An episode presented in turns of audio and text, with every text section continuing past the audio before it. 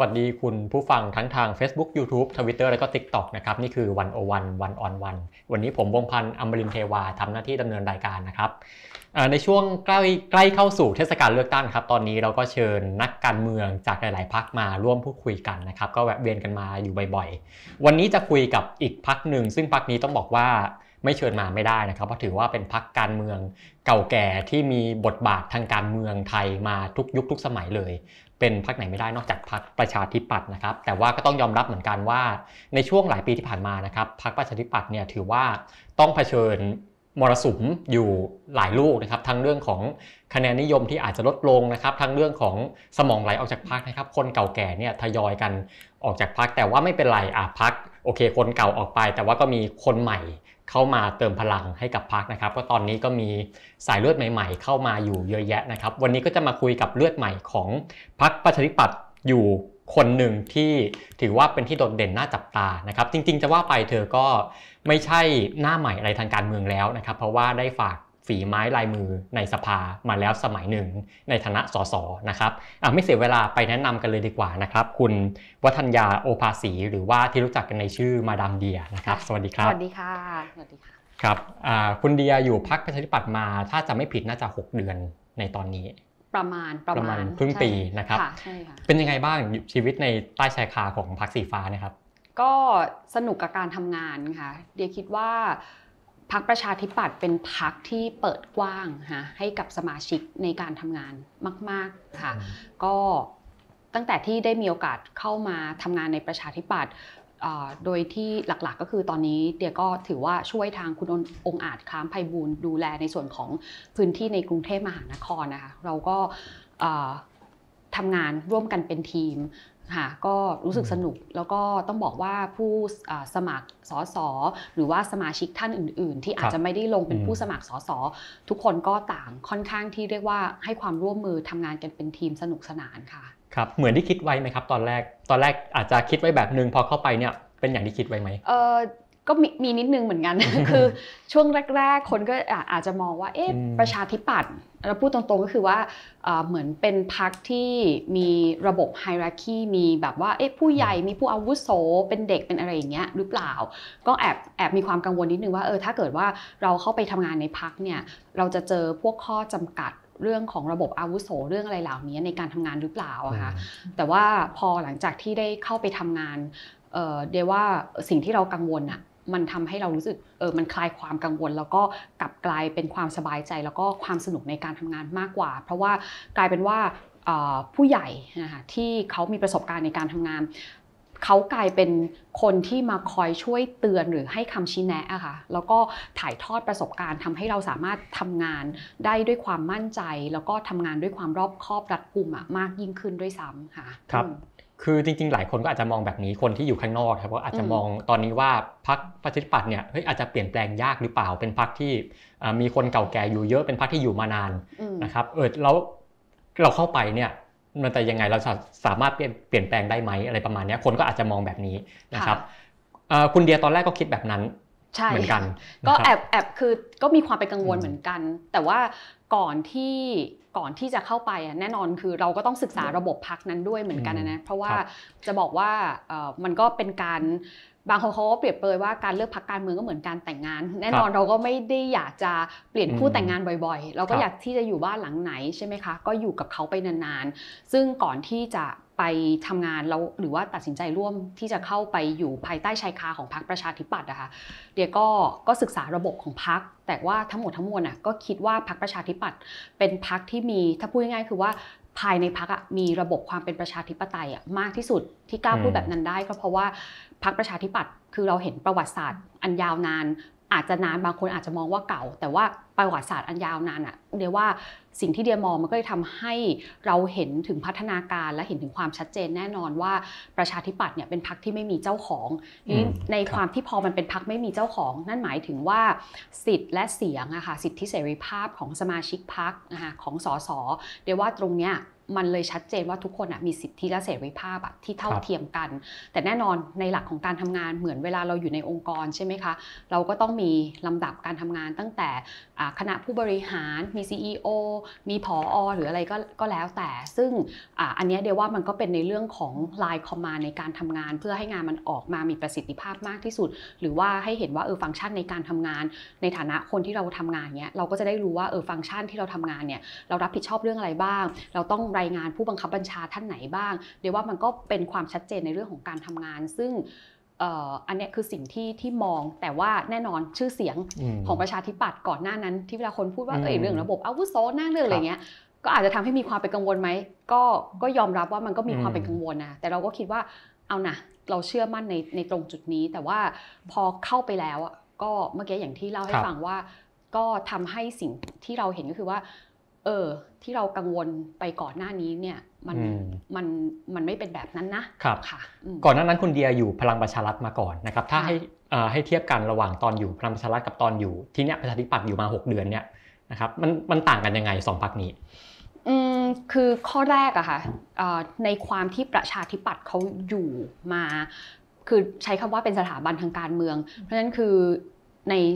คือประวัติศาสตร์ที่เขาเก็บเกี่ยวมาในการทำงานเรียกว่าสิ่งหนึ่งที่เห็นชัดเจนก็คือว่าเขามีระบบซิสเต็มในการทำงานนะคะครับที่ชัดเจนค่ะมีรูปแบบตั้งแต่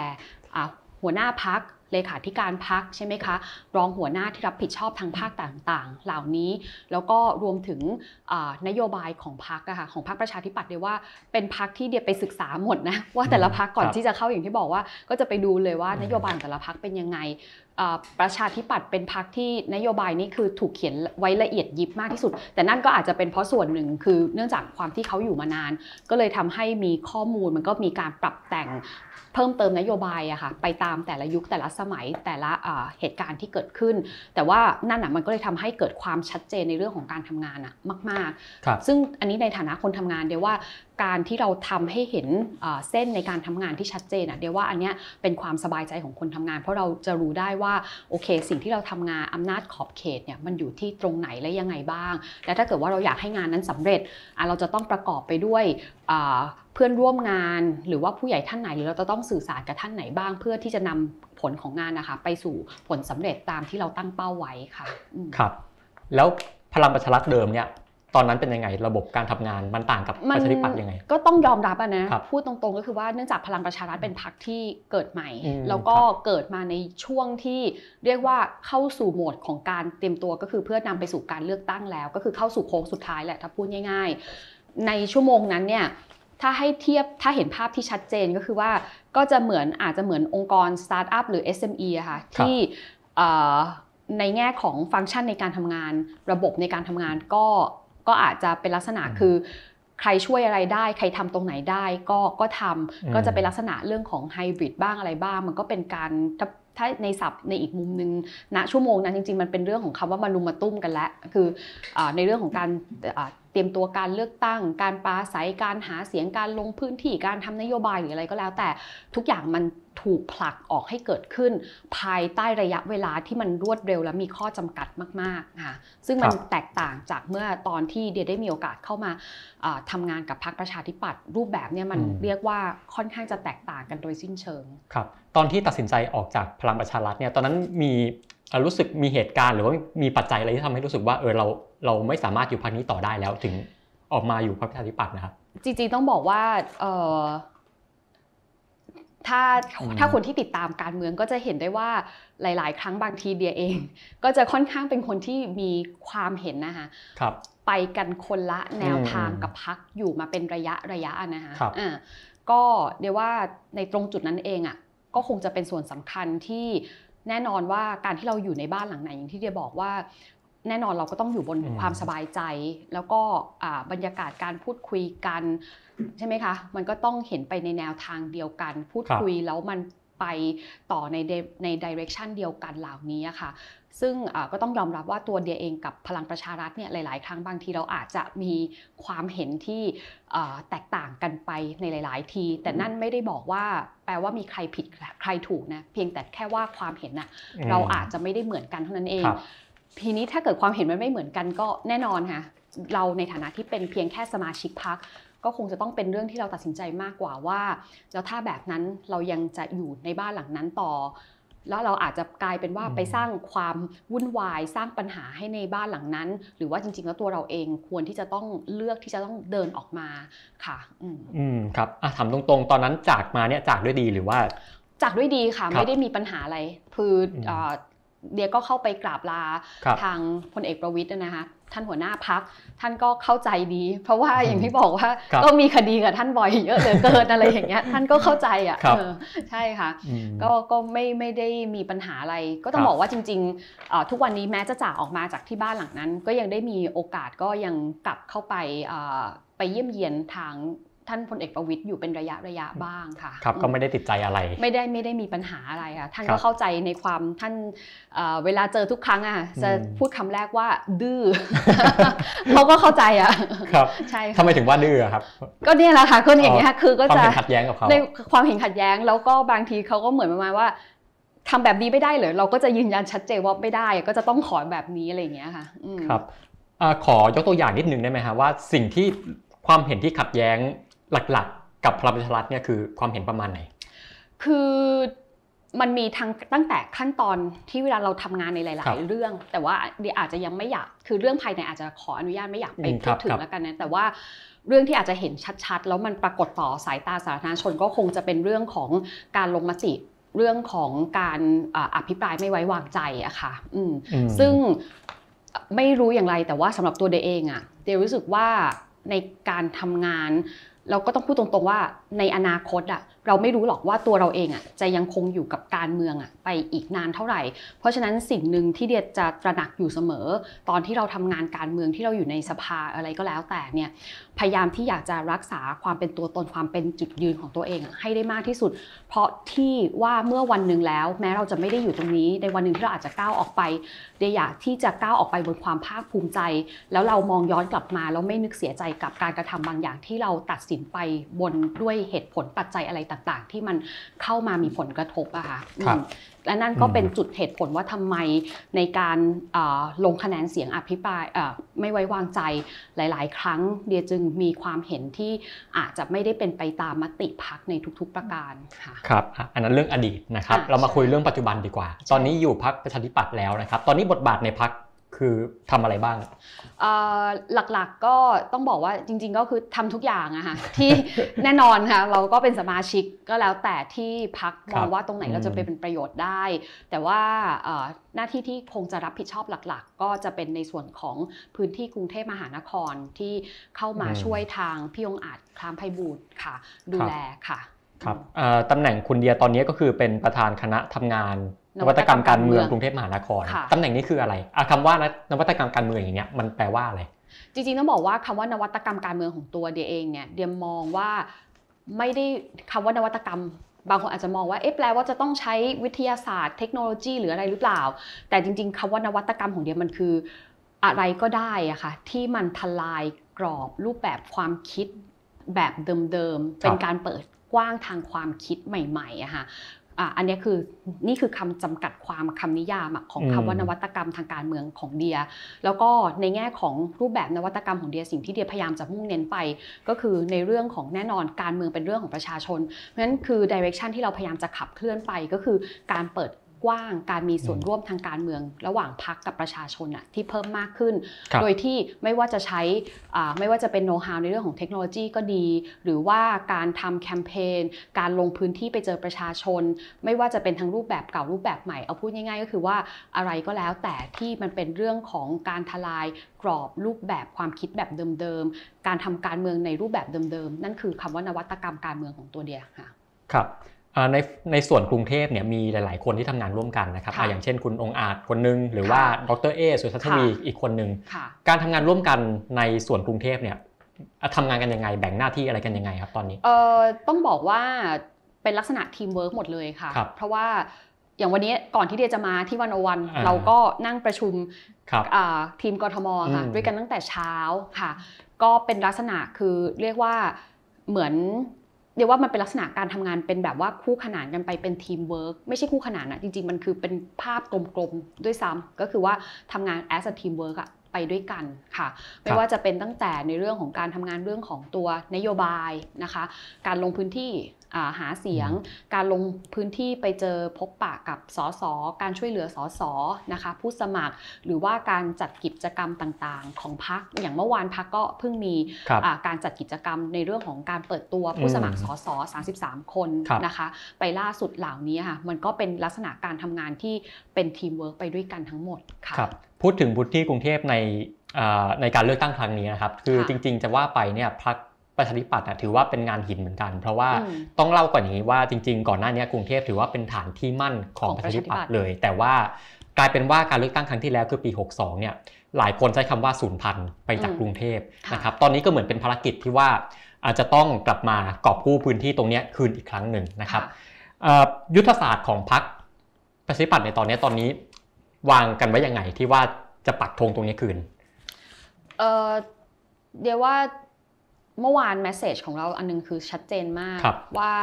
ประชาธิปัตย์เท่ากับประชาชนค่ะแล้วเดียในฐานะคนที่ทำสื่อเหมือนเป็นนักการตลาดคนหนึ่งแน่นอนว่าเวลาตอนที่เราจะทำงานอะไรก็แล้ว แต่เราก็คงจะต้องกลับไปดูว่า target group หรือว่ากลุ่มเป้าหมายของเราใช่ไหมคะผู้บริโภคของเราคือคือใครคือกลุ่มไหนแล้วเราจะสามารถ สร้างผลิตภัณฑ์หรืออะไรก็แล้วแต่วิธีการสื่อสารอย่างไรที่จะไปถึงยังใจเขา ซึ่งสำหรับพรรคการเมืองแล้วอะค่ะชัดเจนมากว่ากลุ่มเป้าหมายของพรรคการเมืองนั่นก็คือประชาชน เพราะฉะนั้นถ้าถามว่าอะไรคือกลยุทธ์ยุทธศาสตร์หลักของประชาธิปัตย์ ในการที่จะพูดง่ายๆ ก็คือว่าจะปักธงชิงพื้นที่สสกลับคืนมาในส่วนของกรุงเทพมหานครหลังจากที่ 2562 ก็คือประชาธิปัตย์เป็นครั้งแรกที่ไม่ได้สมาชิกสภาผู้แทนราษฎรเลย เรียกว่าหัวใจสำคัญอะก็อยู่กลับไปอยู่ที่เรื่องของตัวประชาชนนะคะว่าประชาชนเขากำลังมีปัญหาอะไร เขารู้สึกอะไร แล้วเขากำลังต้องการอะไร นั่นคือสิ่งสำคัญทั้งหมดที่ประชาธิปัตย์จะสามารถ ตอบโจทย์ของปัญหาหรือความต้องการของประชาชนอย่างไร และนั่นก็เป็นที่มาที่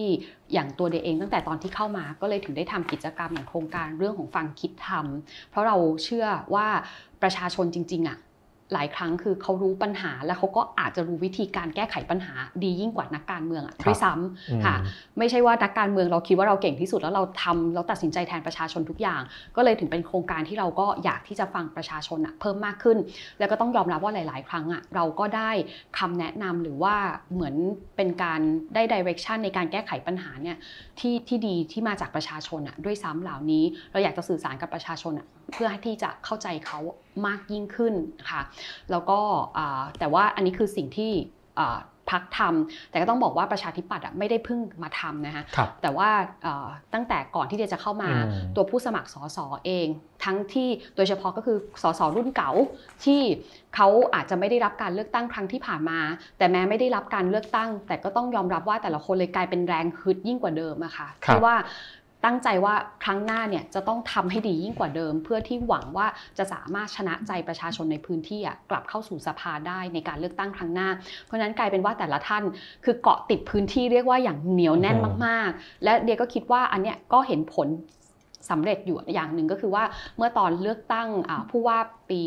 6เนี่ยนะเมื่อปีที่แล้วอ่าใช่ก็คือประชาธิปัตย์ก็สามารถได้สอกอค่ะ กลับมาถึง 9 เขต อันนั้นก็มาจากผลพวงของการทำงานหนักที่แม้ว่าสสใช่ไหมคะ จะไม่ได้รับเลือกตั้ง แล้วก็ในส่วนของสกมันไม่มีในช่วงจังหวะที่เป็นคอสชสกก็ไม่มีไปก็เป็นสกแต่งตั้ง แต่ว่าจะเห็นได้ว่าคือทั้งหมดทีมงานของประชาธิปัตย์อะค่ะไม่ได้ทิ้งพื้นที่คือเกาะติดพื้นที่ตลอดแล้วสุดท้าย การทำงานหนักความทุ่มเทก็สามารถชนะใจประชาชนกลับเข้าสู่สภา แต่อันนั้นเป็นแค่สกก่อน ในส่วนของสสก็ก็คงก็ต้องมาวัดผลในครั้งต่อไปค่ะ ก็เดียคิดว่า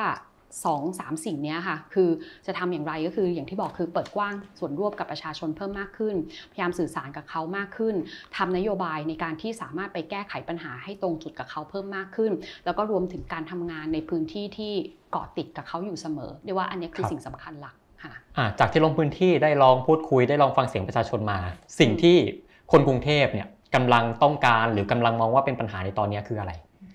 โอ้มันปัญหาหลากหลายมากเลยเยอะมากให้ไล่อะไรไม่หมดมันขึ้นอยู่กับว่าเราไปคุยกับอ่าประชาชนกลุ่คมรับไหนอืมคือเดี๋ยวว่ากรุงเทพนี่คือเป็นเมืองที่มีความหลากหลายมี diversity สูงมากใช่ไหมคะ ก็ต้องยอมรับว่า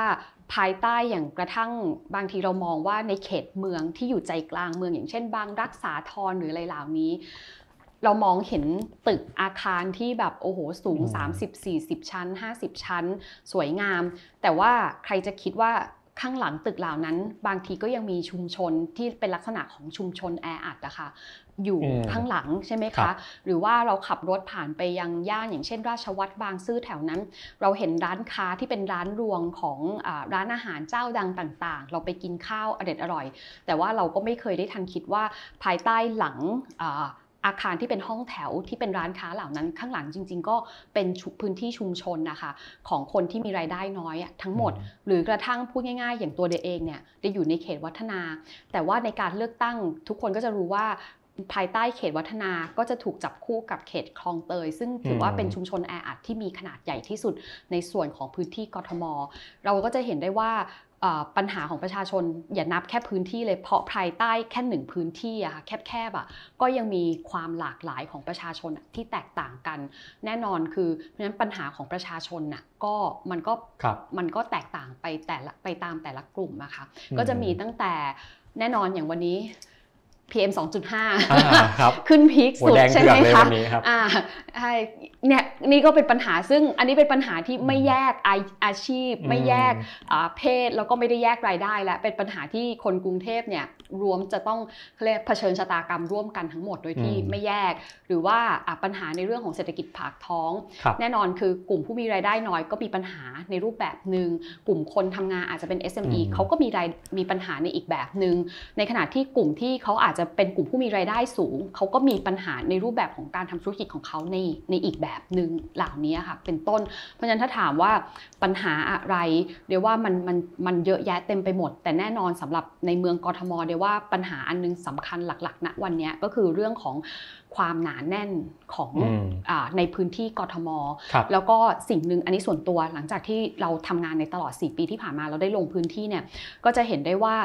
วันนี้อินฟราสตรักเจอร์ของกรุงเทพเองอะค่ะมันไม่ได้ถูกออกแบบมาเพื่อให้รองรับกับอัตราความหนาแน่นของประชากรอะที่มากขนาดนี้ สิ่งที่เรามักจะเจอก็คือแน่นอนปัญหารถติด แต่ว่า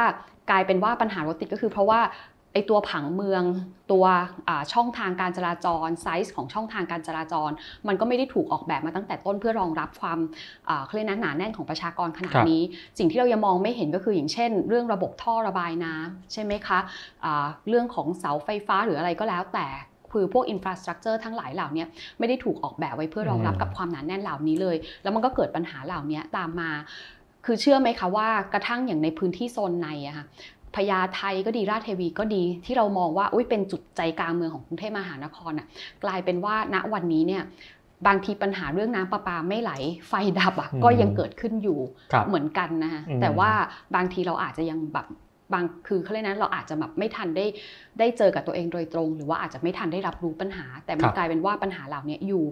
มันก็จะมีปัญหาในรูปแบบหนึ่งค่ะแต่ว่าอีกอันหนึงที่คนกรุงเทพ แน่นอนก็เป็นปัญหาหลักๆ ไม่แพ้ฝุ่น PM 2.5 ก็คือเรื่องปัญหาน้ำท่วมค่ะอืมอันนี้ก็มีเหมือนครับกันเช่นเดียวกันครับจริง ๆ ปัญหาเยอะให้ให้ไล่ให้ไล่โอ้ไม่เยอะหมดเยอะนะมาครับกแต่แต่แต่ว่าแต่เออเดียวว่าอันหนึงที่อ่าเป็นปัญหาของคนเมืองที่บางทีคนอะมองข้ามคือออืมเวลาเดียวไปคุยกับคนต่างจังหวัดนะเวลาเรามีรายได้เพียงแค่เดือนละหมื่นสองหมื่นน่ะครับ เรามีรายได้น้อย แต่ถ้าเราอยู่ในต่างจังหวัด เนื่องจากต้นทุนค่าครองชีพของเขาอะอยู่ในระดับที่ต่ำแล้วเขาก็ยังมีพื้นที่อะเยอะพูดง่ายๆคือว่าเราสามารถที่อาจจะปลูกผัก พืชสวนครัวทานเองอะได้มคือแม้จะมีรายได้น้อยเราก็ยังสามารถที่จะยังคงครอง survive ในชีวิตภายใต้บรรยากาศที่ต่างจังหวัดอะก็โดยที่ไม่ได้ถือว่าอัตคัดอะมาก แต่ว่ากลายเป็นว่าจริงๆอะกลุ่มผู้มีรายได้น้อยที่เวลาอยู่ในกรุงเทพอะคือกลุ่มที่น่าสงสารมากที่สุดอืมเพราะว่าเขาไม่ได้มีทางเลือกอะเหมือนกับคนที่เวลาอาศัยอยู่ในอ่าต่างจังหวัดนะคะแต่ว่าแล้วเขาในขณะเดียวกันเขาต้องเจอค่าครองชีพอะที่สูงเหมือนกับคนกรุงเทพอื่นๆอืมครับ อะโอเคปัญหาเยอะนะฮะถ้าอย่างนั้นจากที่ได้ลองไปพูดคุยกับคนกรุงเทพมาเนี่ย คิดว่าเขาต้องการสสแบบไหน เดี๋ยวไม่รู้นะเดี๋ยวเดี๋ยวอืมในนี้ขอตอบแทนในครัฐาบนะครัคบนกทมด้วยได้ไหมอืคะมอันแรกค่ะก็คือ อยากได้สอสอที่แน่นอนคือมีความรู้ความเข้าใจครับคนกทมเข้าใจปัญหาค่ะแล้วก็ต้องเคยสัมผัสกับในพื้นที่อะมา เพราะว่าเพราะอย่างที่บอกอะ ถ้าตัวเดย์เอง อันนี้ต้องยอมรับว่าถ้าตลอด 4 ปี ถ้าเราไม่ได้เป็นสสเราไม่ได้มีโอกาสเข้าไปสัมผัสในพื้นที่ต่างๆ หลาย ๆ ปัญหา อย่างที่เมื่อกี้ได้เล่าให้ฟังว่าราชเทวีพญาไทเห็นอยู่ในเมืองแบบนั้น ก็ยังเจอปัญหาเรื่องน้ำประปาไม่ไหลเอ่ยอะไรเอ่ยเราก็อาจจะไม่ทันได้ได้รู้อืมเราก็มองข้ามปัญหาเหล่านี้อะเป็นต้น ถ้าเดียไม่ได้เป็นสสก็ต้องยอมรับว่า ก็อาจจะไม่ได้เคยมีโอกาสอะเดินเข้าไปในแหล่งชุมชนที่เป็นชุมชนแออัดแล้วไปเห็นสภาพความเป็นอยู่ของเขาเหล่าเนี้ยเป็นต้น ซึ่งอืมเดียว่าอันเนี้ยเป็นสิ่งหนึ่งที่สำคัญมาก ๆ ที่คนที่เป็นสสข้อแรกคือเขาต้องต้องสัมผัสกับปัญหา แล้วเขาต้องอยู่บนหน้างานสัมผัสกับปัญหาจริง ๆ อันที่สองก็คือว่าเดียอยากแน่นอนในฐานะประชาชนอะเราก็อยากได้คนที่มีความรู้วิสัยทัศน์นะคะที่เขามองเห็นเช่นเดียวกันว่าแล้วเขาจะเข้ามาแก้ไขปัญหาให้เราอย่างไร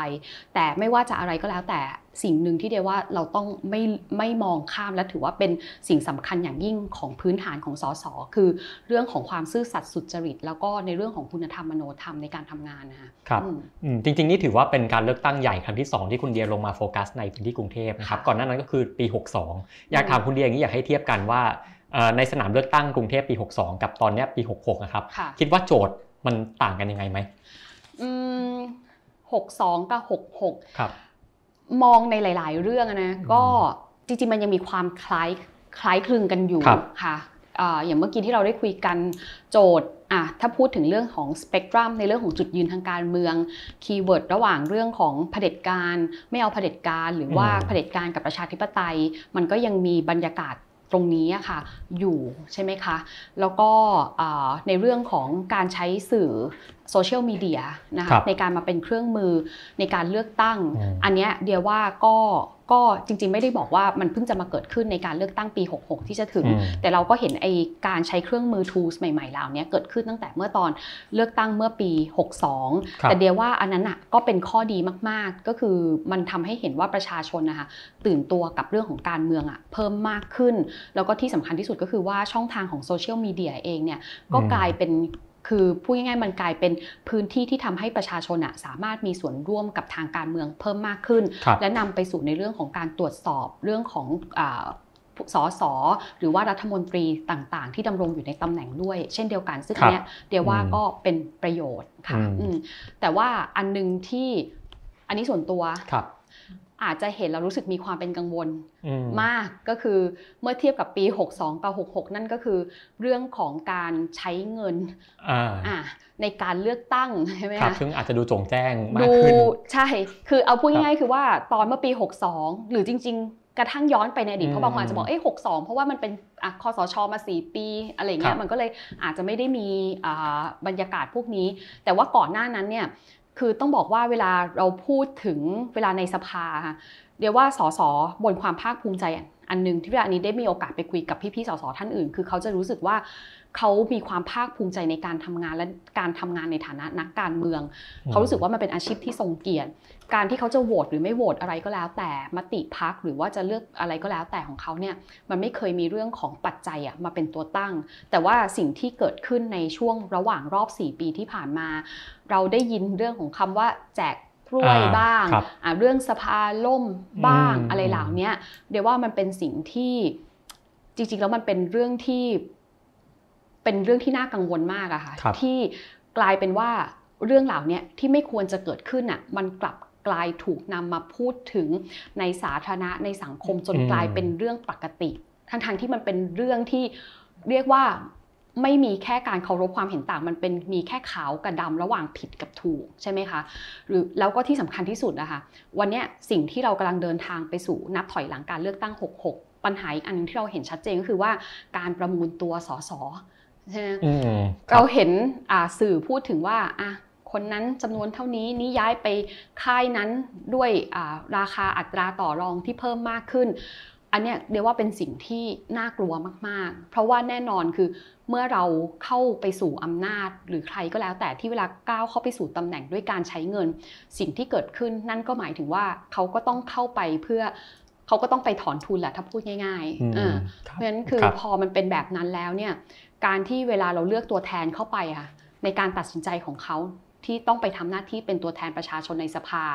มันก็อาจจะไม่ได้ทำให้ผลประโยชน์ของเขาที่จะต้องรักษาผลประโยชน์ประชาชนอะมันก็อาจจะไม่ได้มาเป็นตัวตั้งแล้วอืมค่ะอืมครับอันนี้คือข้อกังวลของคุณเดีย ใช่แล้วตอนนี้เดียคิดว่าอืมเป็นสิ่งที่ถ้าถามว่าวันนี้เนี่ย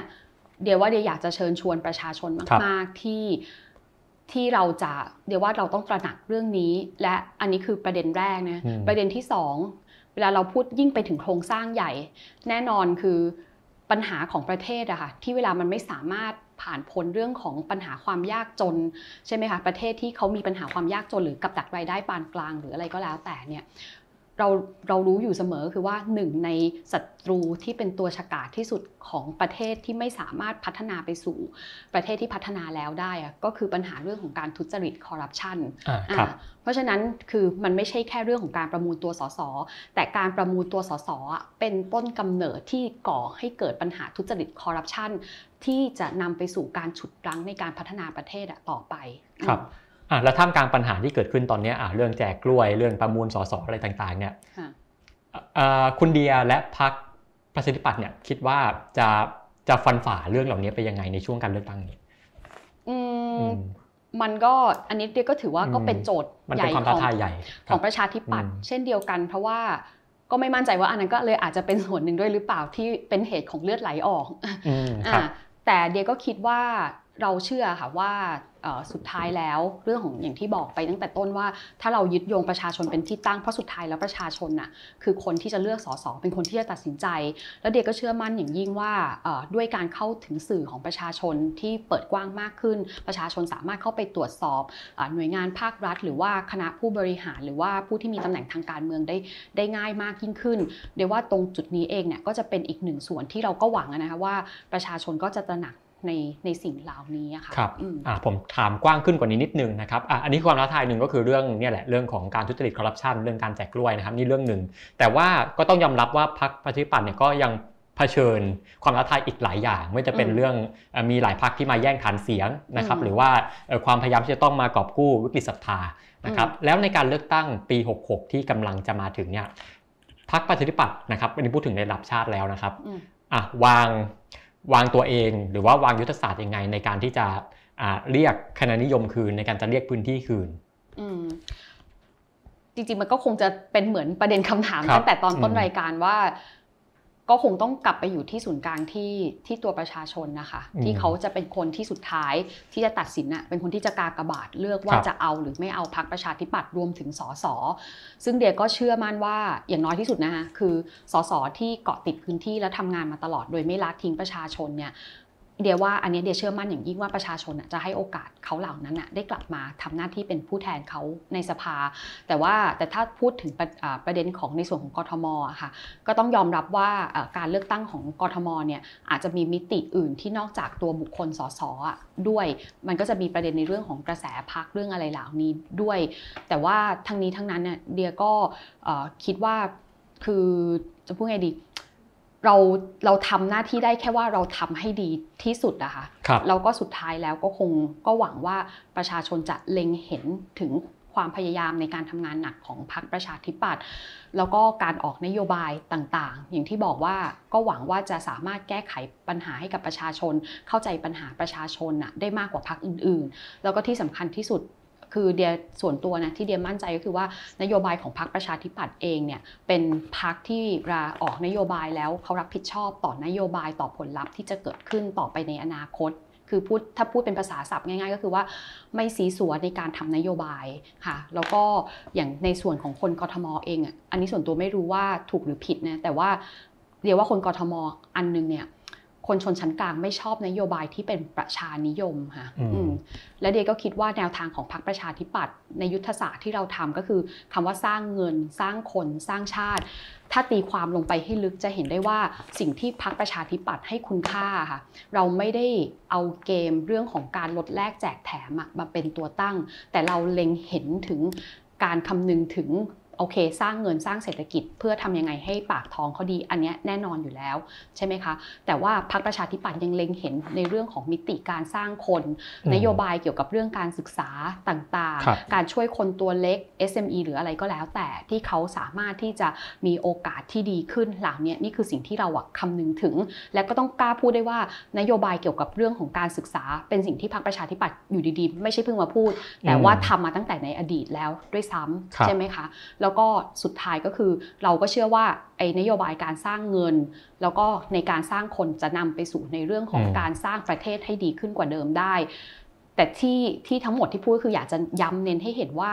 นี่คือยุทธศาสตร์นี่คือสิ่งที่เรามองเรามองไปบนความรับผิดชอบเรามองไปถึงอนาคตนะคะไม่ได้ออกนโยบายอะไรมาก็แล้ว แต่เพื่อหวังแค่ว่าเออวันนี้ฉันแจกออกไป เราจะได้คะแนนเสียงกลับมา โดยที่ไม่ได้สนว่าเอ้ยในวันข้างหน้าเนี่ยผลลัพธ์ที่เกิดขึ้นเนี่ยมันจะทำให้ส่งผลกระทบอะไรต่อประเทศไหมอืมครับ สร้างเงินสร้างคนสร้างชาตินะครับค่ะอยากอยากทำเจาะลงไปนิดนึงอะอย่างสร้างเงินอย่างเงี้ยค่ะอ่า จะทำยังไงนะครับที่อะที่ไม่ใช่ประชานิยมเนี่ยนโยบายของพรรคคืออะไรเออจริงๆต้องบอกว่าของพักเองอะค่ะอืมอย่างอย่างทางท่านหัวหน้าพักคุณจุรินทร์ลักษณะวิสิทธิ์นะคะครับท่านก็ทำมาตลอดอันนี้ก็คือทำภายใต้อ่าพูดง่ายๆคือตำแหน่งก็คือในฐานะรัฐมนตรีกระทรวงพาณิชย์ที่ท่านรับผิดชอบอยู่ในครับรัฐบาลอ่าก็คืออย่างในเรื่องของการอ่า เพิ่มมูลค่าในเรื่องของการส่งออกของประเทศ ก็จะเห็นได้ว่าอย่างตัวเลขการส่งออกในช่วง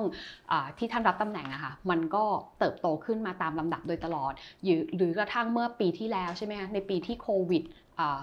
คือขึ้นพูดง่ายๆคือว่า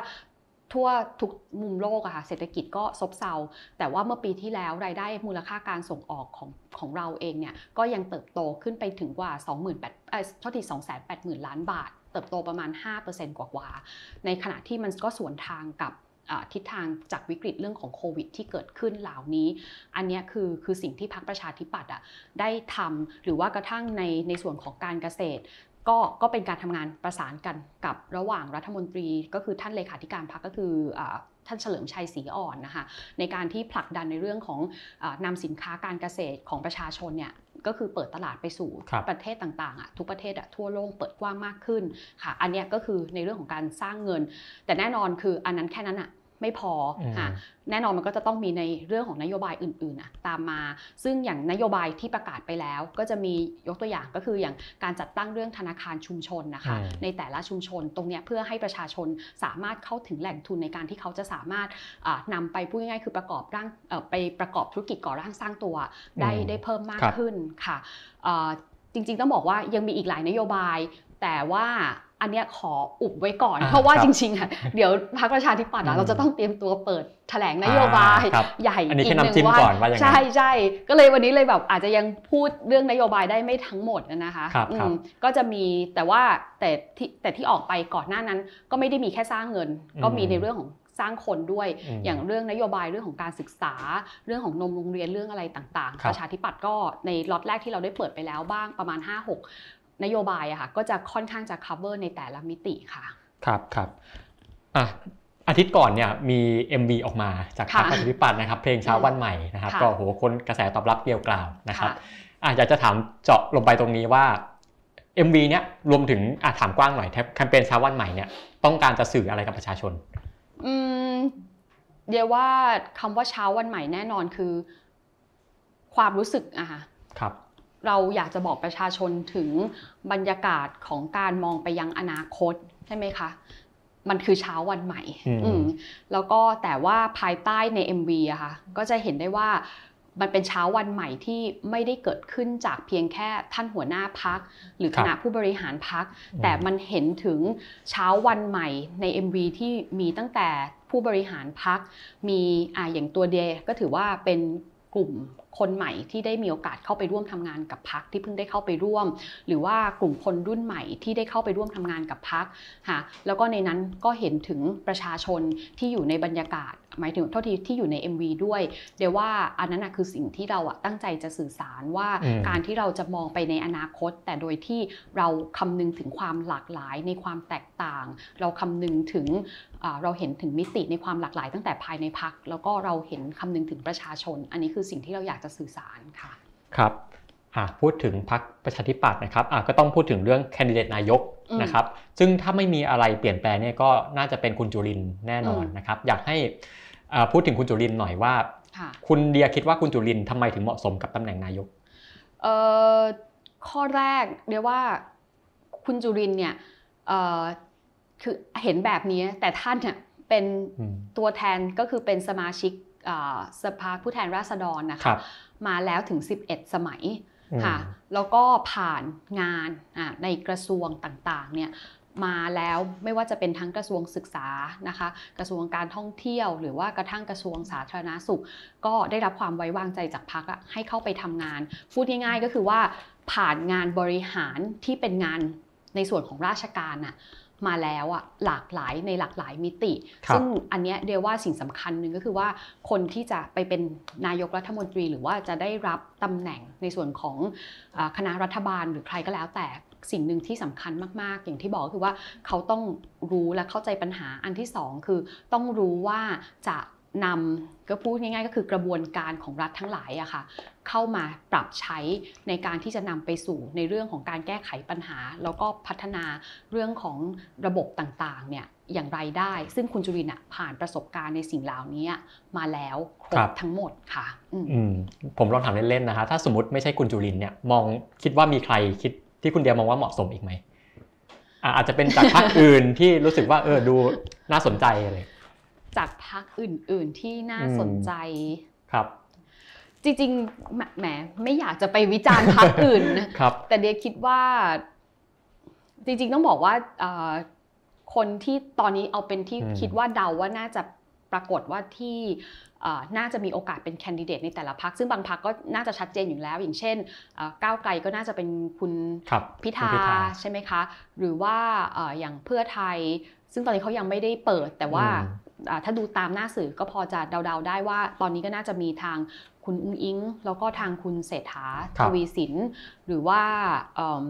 ของในส่วนของพลังประชารัฐก็เป็นทางพลเอกประวิทย์ใช่ไหมคะค่ะ ก็แห มพูดยากเนอะครับ จริงๆ ถ้าถามตัวเดียนะ เดียว่าแต่ละท่านแน่นอนถ้าเกิดว่าแต่ละพักเขานำเสนอในการเป็นแคนดิเดตก็เชื่อว่าทุกท่านก็มีความเหมาะสมนะคะในการที่จะเสนอตัวเองเข้ามาเป็นแคนดิเดตให้กับประชาชนอยู่แล้ว แต่จริง ๆ ไม่ได้อยากจะไปตัดสินว่าใครเหมาะหรือไม่เหมาะ จริง ๆ เดียมองว่าการที่ยิ่งมีตัวเลือกให้กับประชาชนได้มากเท่าไหร่อะเดียมองว่าอันนั้นอะยิ่งเป็นผลดีกับประชาชนที่ พูดง่ายๆก็คือเขาก็เหมือนมีสินค้าให้เลือกที่หลากหลาย ซึ่งเราไม่สามารถไปตัดสินแทนประชาชนได้หรอกค่ะว่าเออจริง ๆ แล้วท่านคือจริง ๆ ท่านหมายถึงว่ามันควรจะเป็นคนนั้นหรือเป็นคนนี้ เพราะว่าแต่ละคนอย่างที่บอกว่าปัญหาประชาชนมันหลากหลายอะเขามีเพนพอยเยอะแยะเต็มไปหมด เรามีปัญหาแบบหนึ่งเราก็อาจจะมองว่าเออท่านนี้น่าจะมาแก้ไขปัญหาเราได้นะ เพราะฉะนั้นมันเลยไปตัดสินแทนประชาชนเลยเดียวว่าอันเนี้ยดูแล้วเป็นเรื่องที่ ถ้าถ้าให้ถ้าให้วิจารณ์เดี๋ยวไม่อยากวิจารณ์ไม่อยากพูดครับครับอะกลับมาพูดถึงพรรคประชาธิปัตย์นะครับอะพูดถึงภาพใหญ่ในการเลือกตั้งระดับประเทศเนี่ยพรรคประชาธิปัตย์ตอนนี้อ่านอ่านการเมืองระดับชาติตอนนี้ยังไง มันต่างจากปี 62 ยังไง ในแง่ของภูมิทัศน์การเมืองหรือในแง่ของความคิดความอ่านประชาชนตอนนี้ที่อย่างที่บอกไปแล้วค่ะ เราเห็นเรื่องของดิจิทัล บทบาทของเทคโนโลยีที่เข้ามามีผลกับในเรื่องของการติดตามข้อมูลข่าวสารกับบทบาทของในชีวิตประจำวันของประชาชนที่เพิ่มมากขึ้นค่ะเดี๋ยวว่าอันเนี้ยเป็นสิ่งสำคัญที่ทำให้ประชาชนคือข้อแรกเขาสามารถติดตามข้อมูลการเมืองอะค่ะ ได้เรียกว่าใกล้ชิดมากยิ่งขึ้น วันก่อนเดี๋ยวไปปราศัยที่ภาคใต้ก็ยังได้มีโอกาสได้คุยกับผู้ใหญ่บางท่านในพักนะท่านก็จะเล่าเหตุการณ์ว่าเออเมื่อก่อนอย่างภาคใต้คนภาคใต้นี่คือเขาชอบติดตามการเมืองใช่ไหมคะคือเรียกว่าจะปราศัยแบบไปตีหนึ่งตีสองหรืออะไรอะ่ะเขาก็จะยังรอฟัง เพราะว่าคือประชาชนเนี่ยอยากจะไปฟังคือวิสัยทัศน์นะคะของนักการเมือง แต่ว่าวันนี้ก็จะเห็นได้ว่าพฤติกรรมของคนอะเปลี่ยนไป ไม่มีใครที่ไปรอฟังปราศัยถึงตีเที่ยงคืนตีหนึ่งตีสองอะเหมือนในอดีตแล้ว เพราะเนื่องจากว่าเขาสามารถติดตามนักการเมืองหรือความคิดของทางการเมืองวิสัยทัศน์ทางการเมืองอะของนักการเมืองนะคะหรือว่ากูรูที่มาวิเคราะห์ทั้งหลายเนี่ยได้ผ่านทางช่องทางโซเชียลมีเดียและอย่างเงี้ยเราก็จะเห็นได้ว่าพฤติกรรมของบทบาทของเทคโนโลยีเองเนี่ยก็เลยทำให้รูปแบบในเรื่องของการเมืองอะ แล้วก็รวมถึงพฤติกรรมของประชาชนมันก็มีความปรับเปลี่ยนไปตามยุคสถานการณ์นะคะที่เกิดขึ้น แต่ว่าสิ่งหนึ่งที่เราเห็นแน่ๆก็คือเรื่องของการตื่นตัวทางการเมืองนะคะ การตรวจสอบของภาคประชาชนเหล่านี้อันเนี้ยเดียวว่าเป็นเป็นข้อดี แล้วเราก็จะเห็นได้ว่าวันนี้บทบาทในเรื่องของโซเชียลมีเดียและการมีส่วนร่วมของประชาชนอะไม่ได้มีผลเฉพาะแค่การเมืองอย่างเดียว กระทั่งบางทีพูดง่าย ๆ ก็คือว่า การตัดสินของศาลหรือว่าองค์กรอิสระต่างๆ ก็ถือว่าความคิดเห็นของประชาชนในสังคมทั้งหลายการออกมา call out หรืออะไรก็ดีเนี่ยเดเชื่อว่าไม่มากก็น้อยอะก็ถือว่ามีผลต่อ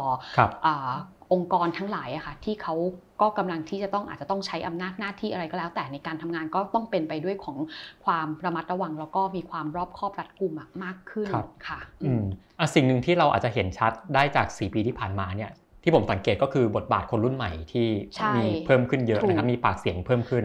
ซึ่งผมมองว่าประชาธิปัตย์เองก็พยายามที่จะเอาชนะใจพยายามที่จะสื่อสารกับคนรุ่นใหม่อยู่นะครับอยากจะถามในมุมนี้ว่าแล้วประชาธิปัตย์เนี่ยมีวิธีมีแนวทางไหนไหมที่จะพยายามเอาชนะใจคนกลุ่มนี้ คือ คนรุ่นใหม่เนี่ยอาจจะมองพรรคปฏิปัติว่าเออเป็นพรรคเก่าแก่เป็นพรรคที่อาจจะขออนุญาตใช้คำนี้อาจจะล้าสมัยหรือเปล่านะครับคนรุ่นใหม่จะรู้สึกไม่ดีเลทหรือเปล่า แล้วทางพรรคเนี่ย จะมีวิธียังไงครับแน่นอนก็ต้องปรับเปลี่ยนตามยุคสมัยค่ะ อย่างอพูดตรงๆก็คือว่าก็สิ่งแรกที่เราจะเปลี่ยนได้แน่นอนก็คือเหมือนเวลาองค์กรทั่วไป ก็ต้องแปลว่าก็ต้องเริ่มเปลี่ยนตั้งแต่ข้างในถูกไหมคะ จะเห็นได้ว่าอ่าอย่างตัวเดเองอย่างเงี้ยก็ถือว่าเป็นคน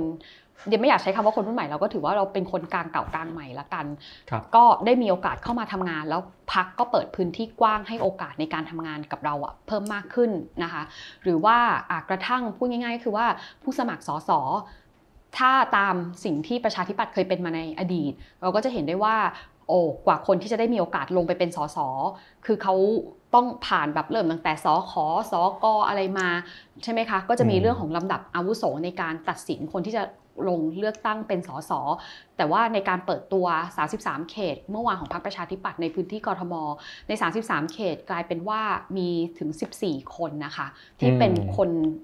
เรียกว่าทั้งหน้าใหม่ แล้วก็เป็นคนรุ่นใหม่ ที่ได้รับการเปิดกว้าง ได้รับโอกาสใหม่จากพรรคที่ให้ได้มีโอกาสเข้าไปมีส่วนร่วม เดี๋ยวว่าอันนี้คือจุดเปลี่ยนแรกและถือว่าเป็นจุดเปลี่ยนที่สำคัญ เพราะว่าเมื่อเราได้มีคนใหม่ ๆ ได้มีคนรุ่นใหม่ เข้ามาเป็นร่วมทีมคณะทำงาน แน่นอนค่ะบรรยากาศตั้งแต่การ brainstorm ในห้องประชุม การคิดเรื่องของนโยบายใช่ไหมคะรูปแบบการทำงานที่เหลือมันก็จะตามมาทั้งหมด อันนี้เดี๋ยวว่าอันนี้คือจุดตั้งต้นแรก แต่แน่นอนเรื่องของรูปแบบวิธีการทำงานอื่น ๆ มันก็ต้องเปลี่ยนวิธีไปด้วยเช่นเดียวกัน แต่ว่าเหนือสิ่งอื่นใด เดี๋ยวว่าอันนี้เดี๋ยวมองคือการที่เราจะไปปรับเปลี่ยนผลิตภัณฑ์ใดผลิตภัณฑ์หนึ่งคุณไปปรับเปลี่ยนแค่ แพ็กเกจรูปหน้าปะจมูกขีบห่อมันเปลี่ยนได้ แต่สุดท้ายประชาชนอะเขาก็จะจับได้อยู่ดีว่าเอ้ผลิตภัณฑ์ข้างในอะมันยังของเดิมอยู่ถูกไหมคะเมื่อเขาแกะห่อออกมาแล้วอะสุดท้ายถ้าเขายังเจอว่ามันไม่เปลี่ยนอะเดียวว่ามันก็อาจจะขายได้เพียงแค่ครั้งหรือ 2 ครั้ง แล้วสุดท้ายประชาชนเขาก็จะเลิกซื้อผลิตภัณฑ์นั้น แต่ว่ามันสิ่งที่สำคัญที่สุดอะมันเลยต้องเปลี่ยนตั้งแต่ผลิตภัณฑ์ที่อยู่ในข้างในครับอะทีนี้พูดถึงคนรุ่นใหม่เนี่ยคือก็ต้องยอมรับนะครับว่ามีหลาย ๆ คนที่เขาอาจจะมีความคิดทางการเมืองอยู่แบบหนึ่งอย่างเช่นว่า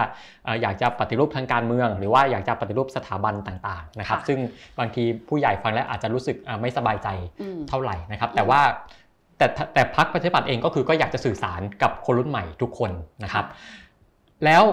ท่ามกลางสถานการณ์ความคิดคนรุ่นใหม่ที่เป็นแบบนี้ครับอยากจะปฏิรูปการเมือง อยากจะปฏิรูปสถาบัน แล้วพรรคประชาธิปัตย์เนี่ยจะสื่อสารกับพวกเขายังไง คือ ข้อแรกอะเดี๋ยวต้องแยกกันระหว่างปฏิรูปการเมืองกับปฏิรูปสถาบันนะเพราะเดี๋ยวว่าอันนี้คือ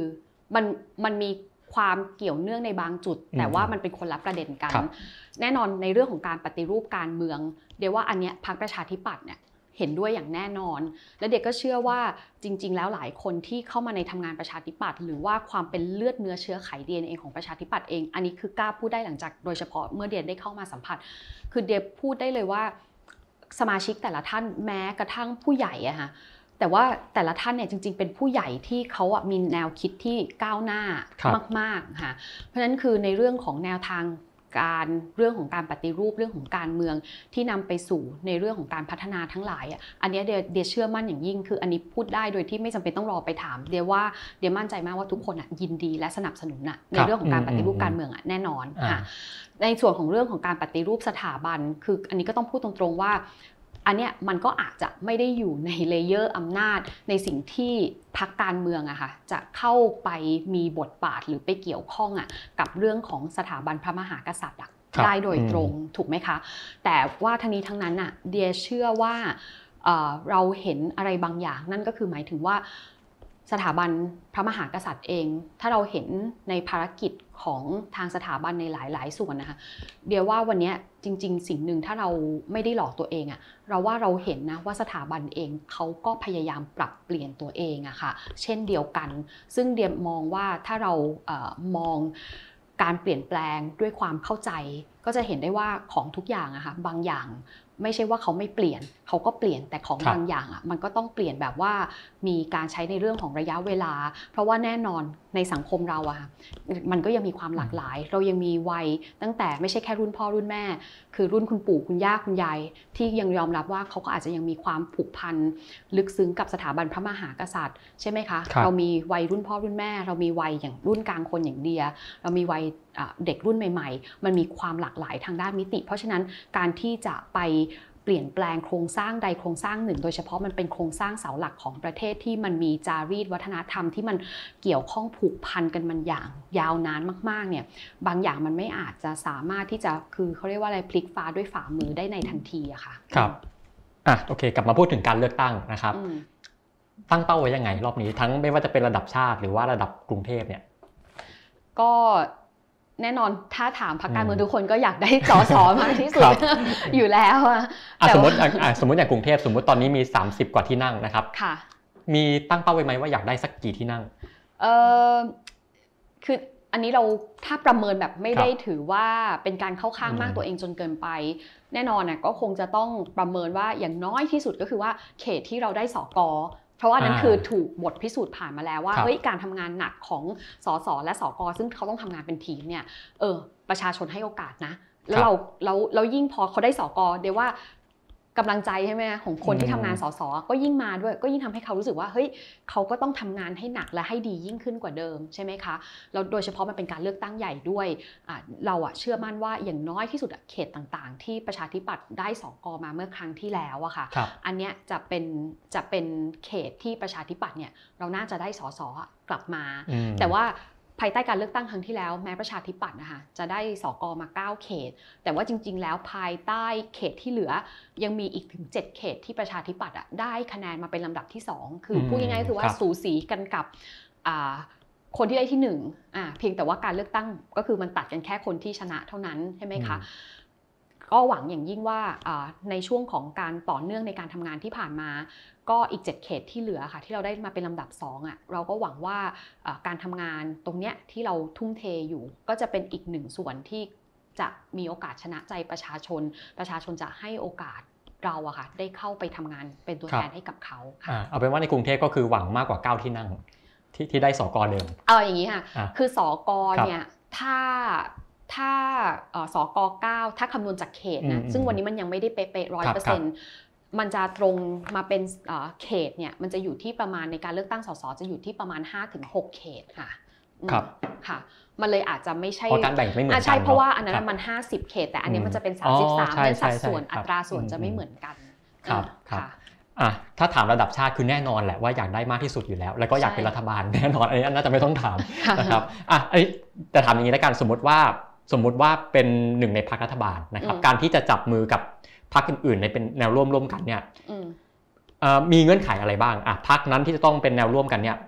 มีเงื่อนไขอะไร จริงๆจะบอกว่าจะแซครัวบว่าประชาธิปัตย์เนี่ยเอ่อบางคนชอบให้ฉายาว่าอันนึงอันนึงรู้ไหมคะคือบอกว่าฝ่ายค้านมืออาชีพอ่าคือเอาคือครับคือหมายถึงว่าอืมบางทีนี่ต้องเป็นรัฐบาลแน่ๆหรือเปล่านี่ก็ไม่รู้เหมือนกัน อันนี้สมมุติสมมุติอะครับ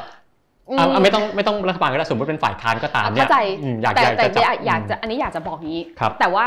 พูดแล้วเหมือนไม่ได้อยากจะตอบเรียกนะแต่มันเป็นแฟกต์ของประชาธิปัตย์จริครังบๆก็คือว่าสุดท้ายแล้วอะค่ะคือทุกอันอะมันต้องไปขึ้นอยู่กับในที่อ่าอ่ามติในที่ประชุมก็คือว่ามันเป็นการเปิดกว้างก็คือ คือเขาใช้วิธีโหวตมติในที่ประชุมอะจริงๆ อันเดียวพูดได้เลยว่าอย่างการเลือกตั้งไม่ใช่เลือกตั้งสิก็คือ เมื่อตอนที่จัดตั้งคณะรัฐบาลเมื่อปี 62อะค่ะบางคนอาจจะรู้สึกผิดหวังว่าเฮ้ยทำไมประชาธิปัตย์ไปร่วมกับอะพลเอกประยุทธ์อืมอะไรเงี้ยแล้วก็ทำให้คนก็เลยมองว่าเอ๊ะเหมือนอุดมการณ์จุดยืนเสียหรือเปล่าหรืออะไรเงี้ยเอ่อแต่ว่าทั้งหมดทั้งมวลเนี่ยก็ต้องบอกว่าจริง ๆ กระบวนการภายในพักอะ่ะมันก็มาจาก มติในการที่ให้สมาชิกแต่ละท่านนะคะร่วมโหวตแล้วผลลัพธ์ก็ออกมาว่าโอเคเสียงข้างมากเห็นด้วยว่าควรจะไปเข้าร่วมรัฐบาล ก็แล้วแต่เหตุผลของแต่ละท่านครับแต่ว่าก็มีสมาชิกจำนวนไม่น้อยเลย ที่จริง ๆ ก็คือโหวตเห็นค้านอะไม่ให้ไปเข้าร่วมกับรัฐบาลอืมของพลเอกประยุทธ์ครับณวันนั้นนะคะเพราะฉะนั้นคือถ้าถามในการเลือกตั้งหลังจากนี้ที่ผ่านมา ซึ่งเรายังไม่รู้ว่าใครจะมาเป็นลำดับหนึ่งแล้วใครจะจับขั้วคู่กับใครอะไรอย่างเงี้ยนะฮะ มันก็เลยคาดเดาได้ยากอ่ามมากว่าเอ่อผลลัพธ์สุดท้ายอะจะออกมาเป็นยังไง ซึ่งอันนี้พูดตรงๆว่ามันมันอันนี้เป็นสิ่งที่เกิดขึ้นในประชาธิปัตย์จริงๆครับอ่าเพราะฉะนั้นการที่จะออกมาพูดก่อนว่าพูดว่าจะเอ๊ะจะจับอืมพวกกับอืมใครจะอะไรเงี้ยเดี๋ยวว่าส่วนตัวเดยวเองอะเราเป็นสมาชิกก็คือเป็นแค่เสียงเดียวอะคงไปตอบแทนคนอื่นอะไม่ได้อืมแต่ว่าสิ่งหนึ่งที่อาจจะพูดในฐานะของตัวเองได้อ่านั่นครับก็คือแน่นอนคือถ้าถามจุดยืนของตัวเดยวเองก็คือเรา สำหรับตัวเดยวเองอะก็คงไม่ใช่ก็คง ไม่สามารถยอมให้มีอำนาจอำนาจใดอื่นนะคะ มาอยู่เหนือมาข่มขืนอำนาจประชาชนได้ครับอะก็คือนั่นหมายถึงอืมว่าไม่ว่าอาจจะเป็นตั้งแต่เรื่องของการใช้เสียงสวหรืออะไรก็แล้ว แต่ที่ถือว่ามันเป็นอำนาจนอกเหนือพิเศษอะค่ะอันเนี้ยเดียคิดว่าส่วนตัวเดียเอง อันนี้คงเป็นจุดยืนที่ เราคงอืมไม่สามารถที่จะน้อมรับกับผลลัพธ์ตรงนั้นได้ค่ะ ครับ อันนี้ถามในฐานะคุณเดียเองนะครับ ไม่ได้ถามในอืมนามพักแล้วอะสมมุติอะให้ให้ให้เลือกว่าอยากจะทำงานกับพักไหนเนี่ยอะอาจจะไม่ต้องบอกเจาะจงพักก็ได้ แต่ว่าอยากจะทำกับพักที่มีลักษณะแบบไหนอุดมการณ์แบบไหนอืมอืมอุดมการณ์แบบไหนอืมส่วนตัวเดยเดียมองครับซ้ายกับขวาไม่ใช่ปัญหาอืมครับเพราะว่าซ้ายกับขวามันเป็น ในอุดมการณ์ความเชื่อของแต่ละคนนะคะครับมันก็แล้วแต่แต่ละทฤษฎี แต่ว่าอุดมการณ์หนึ่งที่คงรับไม่ได้แน่ ๆ ก็คือเรื่องของการทุจริตคอร์รัปชันอือืมมครับอืมเพราะฉะนั้นคือสำหรับซ้ายกับขวา เดียว่าเดียพร้อมทำงานด้วย เดียเคารพในความเห็นต่าง มันไม่มีผิดไม่มีถูกอะค่ะอืมว่าใครจะเลือกแบบไหน ใครจะชอบอุดมการณ์ทางการเมืองแบบเฉดไหน ตรงนั้นมันไม่มีครับมันไม่มีผิดไม่มีอืถูกมแต่ว่า เรื่องของการทุจริตคอร์รัปชันกับความซื่อสัตย์สุจริตเนี่ยมันไม่มีสเปกตรัมแล้วมันมีแค่ขาวกับดำอย่างเดียว ครับอืมอ่าฟังจากคุณเดียเหมือนจะมี 2 เงื่อนไขก็คือ 1 จะต้องไม่มีอำนาจนอกกฎหมายเข้ามาแทรกแซงนะครับ กับ 2 ก็คือต้องไม่ทุจริตคอร์รัปชันก็คือจะเป็นพรรคที่คุณเดียจะสะดวกใจร่วมงานด้วยค่ะนะครับ แต่อันนี้ก็คืออเราก็ต้องพูดว่า เราก็เป็นหนึ่งเสียงเท่านั้นนะอืนะมในพักแต่เดียก็ยังเชื่อมั่นว่าถ้ามีตรงไหนที่เราสามารถแสดงจุดยืนได้ ก็คงจะขอใช้ในแง่ของเอกสิทธิ์ในฐานะสมาชิกอะให้ดีที่สุดอย่างเต็มที่ที่สุดค่ะครับอะอันนี้ถามลงไปนิดหนึ่งนะฮะสมมุติผมยกตัวอย่างสมมติเอ่ออืมผมแค่สมมตินะครับ สมมติว่าอ่าหลังเลือกตั้งเนี่ยพรรคประชาธิปัตย์สมมติอ่าอาจจะต้องจับมือกับพรรคของพลเอกประยุทธ์นะครับรวมไทยสร้างชาติ หรืออ่าพลังประชารัฐพลเอกประวิตยก็แล้วแต่เนี่ยอืม ถ้าคุณเดียเองเนี่ยจะรู้สึกอ่าสะดวกใจไหมถ้าสมมุติจะต้องยกมือให้พลเอกประยุทธ์ หรือพลเอกประวิตยเป็นนายก มันก็อย่างที่บอกมันขึ้นอืมอยู่กับคะแนนนะคะครับอืมถ้าเกิดว่าพลเอกประยุทธ์สามารถที่จะพูดง่ายๆก็คือว่าได้คะแนนมามากพอจนเป็นที่ยอมรับ แล้วก็เป็นแกนนำในการจัดตั้งรัฐบาลได้ ครับ ถ้ามันเป็นมติของมหาชนของประชาชน เรียกว่าอันเนี้ยเราก็ยอมรับได้ แต่ถ้าเกิดว่าคะแนนนั้นมันมาด้วยอำนาจพิเศษอำนาจแฝงที่ไม่ได้มาจากมติของประชาชน เดี๋ยวก็คงยอมรับไม่ได้ อืมครับ แล้วพลเอกประวิตยก็ก็หมือนเดี๋ยวว่ากันจริง ๆ คือไม่ได้อยู่ที่ตัวบุคคลเป็นครับใครค่ะเดี๋ยวว่าคีย์หลักอะคือคือการยอมรับในมติของประชาชนมากกว่า ครับอืมอะพูดถึงพลเอกประยุทธ์เนี่ยอะอย่างครั้งที่แล้วคุณเดียก็ยกมือให้พลเอกประยุทธ์แน่นอนอืมเพราะว่าอยู่พรรคพลังประชารัฐนะครับค่ะอะผ่านมา 4 ปีเนี่ยอ่าคุณคุณเดียมองพลเอกประยุทธ์เปลี่ยนไปยังไงไหมมหรือถ้าสมมติอะสมมติว่าย้อนกลับไป4ปี4ปีที่แล้วเนี่ยอืมจะยังยกมือให้พลเอกประยุทธ์อยู่ไหมอะต้องบอกว่า4ปีนะวันนั้นเนี่ยวันที่เดียยกมือให้อะค่ะครับเอ่อพลเอกประยุทธ์ก็ รวบรวมจำนวนเสียงสสอะค่ะ ณ วันนั้นนะ ได้อืม254 เสียงก็คือได้เกินอะเกินครึ่งครึ่งครับนะคะ ซึ่งเดียก็คิดว่าก็เป็นไปตามกลไกที่เราก็ต้องอืมเคารพเสียงข้างมาก อันเนี้ยอืมอยู่ในวิสัยที่เดียยอมรับได้ครับส่วนผลลัพธ์ในแง่ของการบริหารงานในช่วง 4 ปีที่ผ่านมา ก็ก็เป็นคนละประเด็นกันกับกลไกในวันที่เราต้องเลือกตัวแทนนายก แคนดิเดตนายกณณวันนั้นค่ะครับในแง่ของความเปลี่ยนแปลง เราก็เห็นเอ่อการบริหารงานของท่านในหลาย ๆ มิตินะคะก็ก็เห็นถึงความเปลี่ยนแปลงในในบางจุดบางตอนค่ะอืมครับครับ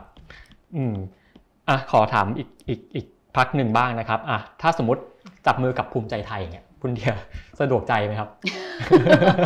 เพราะว่าอันนี้อันนี้อันนี้ต้องพูดตรงๆ คือต้องยอมรับว่าคนก็จะมองว่าคุณเดียเองมีวิวาทะกับคุณอนุทินค่ะนะครับอะถ้าสมมติว่าถึงเวลาต้อง จับมือภูมิใจไทย หรือว่าอะสมมติแรงกว่านั้นหน่อย ต้องยกมือให้คุณอนุทินเป็นนายกเนี่ยสะดวกใจไหมอืมเราก็กลับมาอยู่2ข้อค่ะครับว่าข้อแรกเป็นมติมหาชนน่ะอืมประชาชนคือเลือกพักภูมิใจไทยอะเข้ามามากที่สุดในการที่จะมา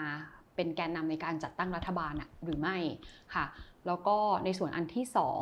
อย่างที่บอกว่าถ้าเดียจะต้องทำงานร่วมกับใครความสะดวกใจของเดียก็คงจะอยู่ที่เรื่องของอา ความซื่อสัตย์สุจริตด้วยค่ะ อืมอืมครับค่ะครับ อันนี้เป็นเรื่องอนาคตนะครับก็ค่ะ ก็อืมยังไม่อยากวิเคราะห์ไปถึงอนาคต แต่เดียก็คิดว่าด้วย 2 ปัจจัยหลักที่เมื่อกี้ตอบมาก็คงจะพอ น่าครับจะเห็นครับแนวทางคร่าวๆอืมอ่าอ่าอันนั้นเป็นเป็นเรื่องของอนาคตละกันอืมคือตอนนี้ก็อาจจะยังเดายากนะว่าพรรคไหนจะได้คะแนนเสียงเท่าไหร่ที่นั่งเท่าไหร่นะครับค่ะอาจจะยังตอบไม่ค่อยได้ในในมุมนี้อืมนะครับอะอ่าตอนนี้ชวนมองอนาคตของของตัวเองนะครับว่าอ่า ตอนนี้มองเส้นทางการเมืองของตัวเอง ภายใต้ชายคาของพรรคประชาธิปัตย์เนี่ยยังไงนะครับ อยากจะทำอะไรอยากจะได้ตำแหน่งไหนยังไงไหมครับ ไม่มีอะค่ะเดียคิดว่าทำหน้าที่ของตัวเองให้ดีที่สุดก่อนอนั่นคือสิ่งสำคัญที่สุด แต่ก็เชื่อมั่นว่าถ้าเราทำหน้าที่ให้ดีที่สุดแล้วนะวันหนึ่ง ด้วยโอกาสที่เปิดกว้างของประชาธิปัตย์เอง ก็หวังว่าผู้ใหญ่ก็จะเปิดกว้างทางโอกาสให้เราได้ทำงานในบทบาทที่สำคัญเพิ่มมากขึ้นครับอืมแต่แน่นอนว่าคาดหวังเป็นสสอ่าใช่ค่ะครับอืมอ่าแล้วถ้าเรียนรู้จากอ่าสี่ปีที่แล้วที่เป็นสสมาเนี่ยนะครับค่ะแล้วต้องอ่าอ่าต้องมาปรับใช้ในสมัยหน้าเนี่ยรู้สึกว่าจะอ่าจะทำอะไรให้ดีขึ้นจากสมัยที่แล้วบ้างเออ เห็นจะทำอะไรให้ดีอ่าสเราก็สมมติว่าสมัยสมัยที่แล้วอาจจะอ่ารู้สึกว่าตรงนี้เรายังทำได้ไม่ดี หรือว่าอาจจะเจอข้อผิดพลาดอะไร แล้วเราจะต้องมาปรับใช้ในสมัยหน้าเนี่ยมีอะไรบ้างไหมครับเออคือต้องบอกว่าเวลาเราเจอปัญหาประชาชนอืมในแต่ละวันมันก็จะเจอปัญหาที่หลากหลายเพิ่มมากขึ้นนะคะสิ่งที่ไม่ไม่ไม่ได้อยากนำว่าว่าจะแก้ไขให้ดีขึ้น อันนี้ส่วนตัวเพราะเดียคิดว่าอืมอืมตอนที่เราทำงานเราก็พยายามที่จะทำให้ดีที่สุดอยู่แล้ว แต่ว่าเราเห็นว่าไอ้ปัญหาที่เราเจอเพิ่มมากขึ้น หลังจากที่ทั้งออกมานอกสภาแล้ว เวลาตอนนี้เราลงพื้นที่ไปคุยกับชาวบ้านเพิ่มมากขึ้นหรืออะไรก็แล้วแต่เนี่ยเราเห็นว่าเออเฮ้ยปัญหาหลาย ๆ อัน รวมถึงกระทั่งวันนี้เนี่ยก็มีพรบหลายฉบับมากที่เครือข่ายภาคประชาชนกลุ่มนั้นกลุ่มนี้ค่ะเขาก็นำมาเสนอมายื่นเอาไว้ โดยที่ก็หวังว่าถ้าวันหนึ่งเราได้เป็นสสก็จะนำร่างพรบเหล่านั้นเนี่ยเข้าไปเสนอต่อสภานะคะก็คงจะเห็นว่า เราจะสามารถเอาไอ้พวกเรื่องของวิธีการแก้ไขปัญหาประชาชนด้วยการแก้ด้วยด้วยการใช้กลไกทางนิติบัญญัติก็คือกฎหมายอันเนี้ยค่ะเข้าไปช่วยแก้ปัญหาให้กับประชาชนอะได้เพิ่มเติมมากขึ้นยังไง ก็คงจะเป็นตรงจุดนั้น ซึ่งเรายังเห็นว่าโอ้มันมีปัญหาที่ต้องแก้ไขอยู่เยอะมากครับอย่างเรื่องของอันนึงเดียวว่าคือเรื่องของกิโยตินกฎหมายที่มันอืมล้าหลัง อันนี้ก็ครับเป็นอีกหนึ่งสำคัญอ่าอีกหนึ่งประเด็นที่สำคัญมากๆ ไม่นับพวกพรบต่างๆ ที่ภาคประชาชนอะเขาก็มายื่นไว้กับเราทิ้งเอาไว้นี่ตอนนี้ก็หลายฉบับเหลือเกินค่ะอืมอืมครับก็คือยังมี passion ในงานการเมืองอยู่ต่อไปค่ะอืมครับค่ะอืมคิดถึงงานวงการฟุตบอลไหมเออคิดถึงเราก็ยังติดตามฟุตบอลอยู่นะคะเออครับให้ให้เทียบให้เทียบกันทำงานการเมืองกับทำงานฟุตบอลอันไหนสนุกกว่ากันเออมันคนสนุกกันคนละแบคนบละเลยแบบอะมันครับมันคนคนละคนละรูปแบบเลยอืมคืออย่างงานฟุตบอลนะคะมันก็เป็นลักษณะที่พูดง่ายคือเรามี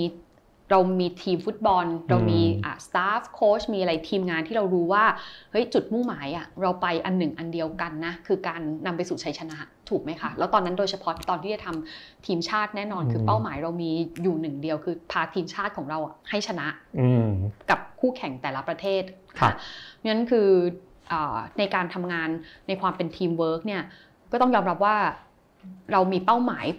ที่เห็นตรงกันค่อนข้างจะชัดเจน การขับเคลื่อนอะไรหลาย ๆ อย่าง มันก็จะนำไปสู่เป้าหมายที่อาจจะง่ายกว่าอะศึกที่เราต้องออกไปต่อสู้ มันก็คือก็คือคนต่างประเทศทีมฟุตบอลต่างชาติเรียกว่าอันเนี้ยคือมันชัดเจนมแต่ต้องยอมรับว่าพอการเมืองอะต้องบอกว่ามันหลากหลายไปหมดตั้งแต่สมาชิกพักใช่ไหมคะ แม้จะอยู่ภายใต้ชายคาเดียวกัน แต่ว่าแต่ละท่านเองเนี่ยก็อาจจะมีมุมมองทางการเมือง หรือแนวทางการแก้ไขปัญหา ก็หลากหลายไปอีกอะ อย่างที่เมื่อกี้เดียพูดไปตั้งแต่ต้น กระทั่งปัญหาประชาชนอืมเองก็มีความหลากหลาย โอ้โห diversity แบบว่ามันมันมันเยอะมากครับอีกเพราะฉะนั้นคือแนวทางมันก็ยิ่งแตกต่างกันไปอีกค่ะเพราะฉะนั้นคือความ challenge หรือว่าความท้าทายอะมันมีมากกว่ามหาศาลอะมาก ๆ แต่สิ่งหนึ่งที่สำคัญมากๆก็คือว่าไม่ว่าจะเป็นงานฟุตบอลหรืองานการเมือง สิ่งหนึ่งที่เราเห็นได้ชัดเจนก็คือว่าไม่มีความสำเร็จใดอะที่เกิดขึ้นได้จาก การทำงานลำพังเพียงคนเดียว แต่ครับว่ามันเกิดขึ้นจากความสำเร็จที่ต้องทำงานเป็นทีมเวิร์กไปด้วยกันเรียกว่าอันเนี้ยคือสิ่งสำคัญที่สุดอืมครับอ่ามีคำถามจากทางบ้านนะครับ ตอนนี้มี 6คำถามนะครับ เดี๋ยวไปดูคำถามแรกก่อนนะครับอืมผลการเลือกตั้งของประชาธิปัตย์ครั้งที่แล้วส่งผลต่อการทำงานของคุณเดียครั้งนี้ไหมอืมอืมถามว่าส่งผลอืมไหม จะบอกว่าในเชิงจิตวิทยาไม่ส่งผลเลยมันก็ไม่ใช่นะคะครับมันก็มีทั้งสองมิติในมุมของจิตวิทยาก็คือว่าเอ่อมันก็เกิดแรงผลักดันอะให้ผู้สมัครสสโดยเฉพาะคนที่เคยเป็นอดีตสสของประชาธิปัตย์อะเขายิ่งเกิดความฮึกเหิมว่าเขาต้องทำให้เต็มที่และให้หนักยิ่งขึ้นกว่าเดิม เพื่อที่เขาก็หวังว่าเขาจะสามารถชนะใจประชาชนได้ในที่สุด อันเนี้ยมันก็เป็นแรงขับเคลื่อนอะอ่า ที่ดี แต่ว่าแน่นอนคือก็อาจจะทำลายบรรยากาศความเชื่อมั่นของผู้สมัครอะไปบางส่วนเหมือนกัน เพราะฉะนั้นมันก็ก็ถามว่ามีผลไหม จะบอกว่าไม่มีเลยก็คงไม่ใช่ มันก็คงจะเป็นเรื่องของอผลกระทบในเรื่องของความมั่นใจหรือว่าความรู้สึกตรงนี้ แต่ว่าในความมั่นใจตรงนี้เองอะเดียวว่ามันก็กลายเป็นแรงผลักดันอะที่ทำให้เรารู้สึกว่าเฮ้ยเราต้องพยายามทำให้ดีอะยิ่งขึ้นกว่าเดิมอะค่ะ มากด้วยซ้ำแต่ว่าเมื่อสุดท้ายแล้วผลจะออกมาเป็นอย่างไร ก็คงก็ต้องน้อมรับตามความเห็นของประชาชนนะคะครับครับคำถามต่อมานะครับอาถามว่าปัญหาภารกิจการเมืองที่คุณเดียพูด ที่คุณเดียพูดถึงเกิดขึ้นในรัฐบาลนี้ แต่ว่าปชปหรือประชาธิปัตย์นะครับ ยกมือไว้วางใจรัฐบาลตลอดและกับทุกรัฐมนตรี คุณเดียมองความไม่สอดคล้องตรงนี้ยังไง คือสิ่งหนึ่งที่เดียว่าประชาธิปัตย์อันนี้หลังจากที่เดียได้มีโอกาสเข้าไปคุยภายในพักนะต้องบอกว่าหลาย ๆ อันบางทีคือพักเองสมาชิกก็อาจจะไม่ได้เห็นด้วยไปกับรัฐบาลในทุกอย่าง แต่ว่าในความที่ก็คือในความเป็นประชาธิปัตย์นี่นั่นแหละที่ ที่เมื่อเขาถือว่าเขาเข้ามาเป็นคณะรัฐบาลร่วมแล้วอะค่ะเขาก็ถือว่าเขาก็มีหน้าที่ในการที่จะทำอย่างไรที่จะต้องสนับสนุนให้เหมือนนาวารัฐลำนี้เนี่ยก็ต้องผ่านพ้นภารกิจไปได้ด้วยดี ก็คือพูดง่ายๆคือก็ต้องรักษามารยาทในฐานะที่เป็นอ่าพรรคการเมืองร่วมอะในรัฐบาลค่ะแต่ก็จะเห็นได้ว่ามันก็จะมีหลายอืมๆบางยตินะที่ไม่ใช่ว่าประชาธิปัตย์ก็จะเห็นด้วยคล้อยตามอืมไปซะทั้งหมดครับยกตัวอย่างอย่างเช่น เรื่องของกัญชาอย่างเงี้ยอืมที่ประชาธิปัตย์ก็ไม่เห็นด้วยกับแนวทางกัญชาเสรีใช่ไหมคะครับก็ โอเค ไม่ได้ค้านเรื่องกัญชาทางการแพทย์ เพราะก็ยอมรับว่าเห็นว่ามันมีประโยชน์ แต่การที่จะเสรีพร้อมกันทีเดียวทั่วอืมทั้งประเทศ ซึ่งจริงๆต้องบอกว่าชาติไหนในโลกก็ไม่เคยทำมาก่อนครับเราจะเป็นประเทศแรกอืมที่ทำทีเดียวพร้อมกันเสรีทั่วทั้งประเทศโดยที่เราไม่เคยมีประสบการณ์จากมันเลยด้วยซ้ำเนี่ยอืมอันเนี้ยประชาธิปัตย์ก็ไม่ไม่เห็นด้วย เราก็ค้าน หรือว่าอันที่เดียเห็นเอ่อก็คืออย่างอย่างเช่น พรบสมรสเท่าเทียมตอนครับที่อยู่ในสภาอืมนะคะเอ่อก็จะเห็นได้ว่า สมาชิกบางท่านอะก็ไม่ได้โหวตไปตามมติอ่าของครับของอาวิปฝ่ายรัฐบาลนะคะไปซะทั้งหมด มันก็จะมีความหลากหลายอะที่เกิดขึ้น แต่ว่าโดยรวมๆอะคือในความที่ก็ต้องยอมรับว่าในมารยาทในความเป็นพักร่วมทางการเมือง ก็เป็นจุดที่เขาก็ต้องรักษาในมารยาทตรงนี้ แต่เด็กก็เชื่อค่ะว่าอ่า แล้วก็เป็นหนึ่งสิ่งด้วยที่พรรคประชาธิปัตย์อะยื่นเป็นเงื่อนไขตอนก่อนร่วมรัฐบาลก็คือว่าต้องไม่ปรากฏในเรื่องของอาการทุจริตคอร์รัปชันนะครัคะบอืมซึ่งถ้าถ้ามันเป็นตรงนั้นมันมีผลอะไรที่เป็นที่ประจักษ์อะประชาธิปัตย์ก็จะก็คือถือว่าขอถอนตัวจากรัฐบาลไม่เข้าร่วมรัฐบาลค่ะอืมครับคำถามนะครับคำถามที่ 3 ถามว่าคุณเดียคิดว่าจุดอ่อนของประชาธิปัตย์ตอนนี้คืออะไร อืม ต้องบอกว่าอ่าจุดอ่อนคงจะเป็นในเรื่องของการสื่อสาร อันนี้คือถ้าจัดการทำงานภายในพักนะคะเออคือยังไงครับการสื่อสาร คือคืออันนี้ส่วนตัวคือตอนที่เราเข้าไปทำงานในพักอะค่ะพูดแล้วก็เขาเรียกอะไรนะ เดี๋ยวหาว่าโฆษณาเกินจริงหรือเปล่าครับแต่ว่าแต่อันนี้เป็นอันนี้อันนี้เดี๋ยวพูดจริง ๆ ก็คือว่า เราไปเจอสมาชิกพักที่แบบ เฮ้ย คือ คือคนข้างในเขาอะมีคุณภาพอะเยอะมากอืมแต่ว่ากลายเป็นว่า เออ แต่ว่าตอนที่เราอยู่ข้างนอกเองก่อนที่จะเข้าไปอะเราก็ไม่เคยรู้ว่าโอ้ประชาธิปัตย์มีมีคนเหล่านี้เอครับออยู่นะอืมอะไรเหล่านี้อะค่ะแล้วก็หรือว่ากระทั่งเดียว่าเดียเชื่อว่าจริง ๆ เดียคุยกับพักฝ่ายค้านด้วยสสหลายท่านเนี่ยก็จะพูดเหมือนกันว่าเวลาเราทำงานร่วมกันในกรรมธิการใช่ไหมคะมันก็จะมีโคต้าสัดส่วนสสจากทุกพักเข้ามา ก็จะเห็นได้ว่าสสจากทางพรรคประชาธิปัตย์แต่ละคนเวลาเข้ามาทำงานอะคือคือกล้าพูดได้ว่ามีคุณภาพแหละเออแต่เราอาจจะเห็นอันนั้นคือเขาเป็นสสแต่ว่าเราไม่ได้เคยอยู่ในพักก็จะไม่ได้เห็นคนอื่น ๆ พอเห็นเราก็แบบเออจริง ๆเขามีคนที่มีคุณภาพที่หลากหลายอะอยู่ข้างในในเยอะมาก มันก็เออก็เลยทำให้เกิดเป็นคำถาม ก็เออก็ถามกับตัวเองอยู่เหมือนกันว่า แต่ทำไมเอ่อคนเหล่านี้อะเขาถึงไม่ได้หมายถึงว่ากระทั่งตัวเราเองที่ก่อนหน้านั้นเราอยู่ข้างนอกอะก็ไม่ได้เคยรู้ว่าเออในพักเนี่ยมีบุคลากรแบบนี้อยู่ข้างในนะ อันเนี้ยก็ถือว่าเป็นเรื่องที่ที่น่าเสียดายอะอันหนึ่งค่ะครับในเรื่องของการทำงานเอ่อเดี๋ยวว่ามันก็มันก็มีหลากหลายอืนะมมันก็มีทั้งในส่วนที่ เอ่อเราก็เห็นว่าบางอย่างพักก็อาจจะไปในแนวทางที่เราก็เห็นด้วยละแต่ก็อาจจะยังมีบางจุดที่เรารู้สึกว่าเออพักก็น่าจะยังปรับปรุงอืมได้มากกว่านี้อะไรอย่างเงี้ยค่ะ แต่ว่ามันครัก็บเป็นเรื่องเรื่องปกติของที่เกิดขึ้นอืมในการทำงานนะอืมครับอ่าคำถามต่อไปนะครับ ถามว่าในฐานะคนรุ่นใหม่ที่เข้ามาทำงานการเมือง มองการทำงานของพรรคก้าวไกลที่ได้ชื่อว่าเป็นพรรคการเมืองของคนรุ่นใหม่อย่างไรเอ่อเดี๋ยวว่า ในการทำเงินทำงานการเมืองของทุกพักดีหมดครัค่ะบอืมแล้วโดยเฉพาะอย่างยิ่งก็คือว่าเอ่อการทำงานบทบาทของพักฝ่ายค้าน เดี๋ยวว่าอันเนี้ยถือว่าเป็นประโยชน์กับประชาชนอย่างยิ่ง คือไม่ว่าใครก็แล้วแต่ที่จะมาเป็นฝ่ายค้านนะ เพราะว่ามันก็สุดท้ายแล้วก็ถือว่าเป็นนกลไกหนึ่งในระบบรัฐสภาที่ก่อให้เกิดการทวงดุลตรวจสอบ ซึ่งกันและกัน ก็ต้องชื่นชมอยู่อย่างหนึ่งว่าพักก้าวไกลเองในระหว่างที่ทำงานในฐานะพักฝ่ายค้าน เขาก็ทำงานเวลาอภิปรายไม่ไว้วางใจ ก็มีการเตรียมตัวในเรื่อครังบของข้อมูลอะไรหลายๆอย่างอะค่ะมาเป็นอย่างดี เดียก็คิดว่าอันเนี้ยก็คืออยู่ในจุดที่ถ้าสำหรับตัวเดียเองอย่างที่บอกก็คือว่าถ้ามีใครก็แล้วแต่เถอะหรือพักการเมืองแบบไหนก็ได้อะค่ะไม่ว่าคุณจะเห็นอืมความเห็นอุดมการณ์ทางการเมืองเป็นแบบไหน แต่ว่าถ้าคุณเข้ามาแล้ว คุณใช้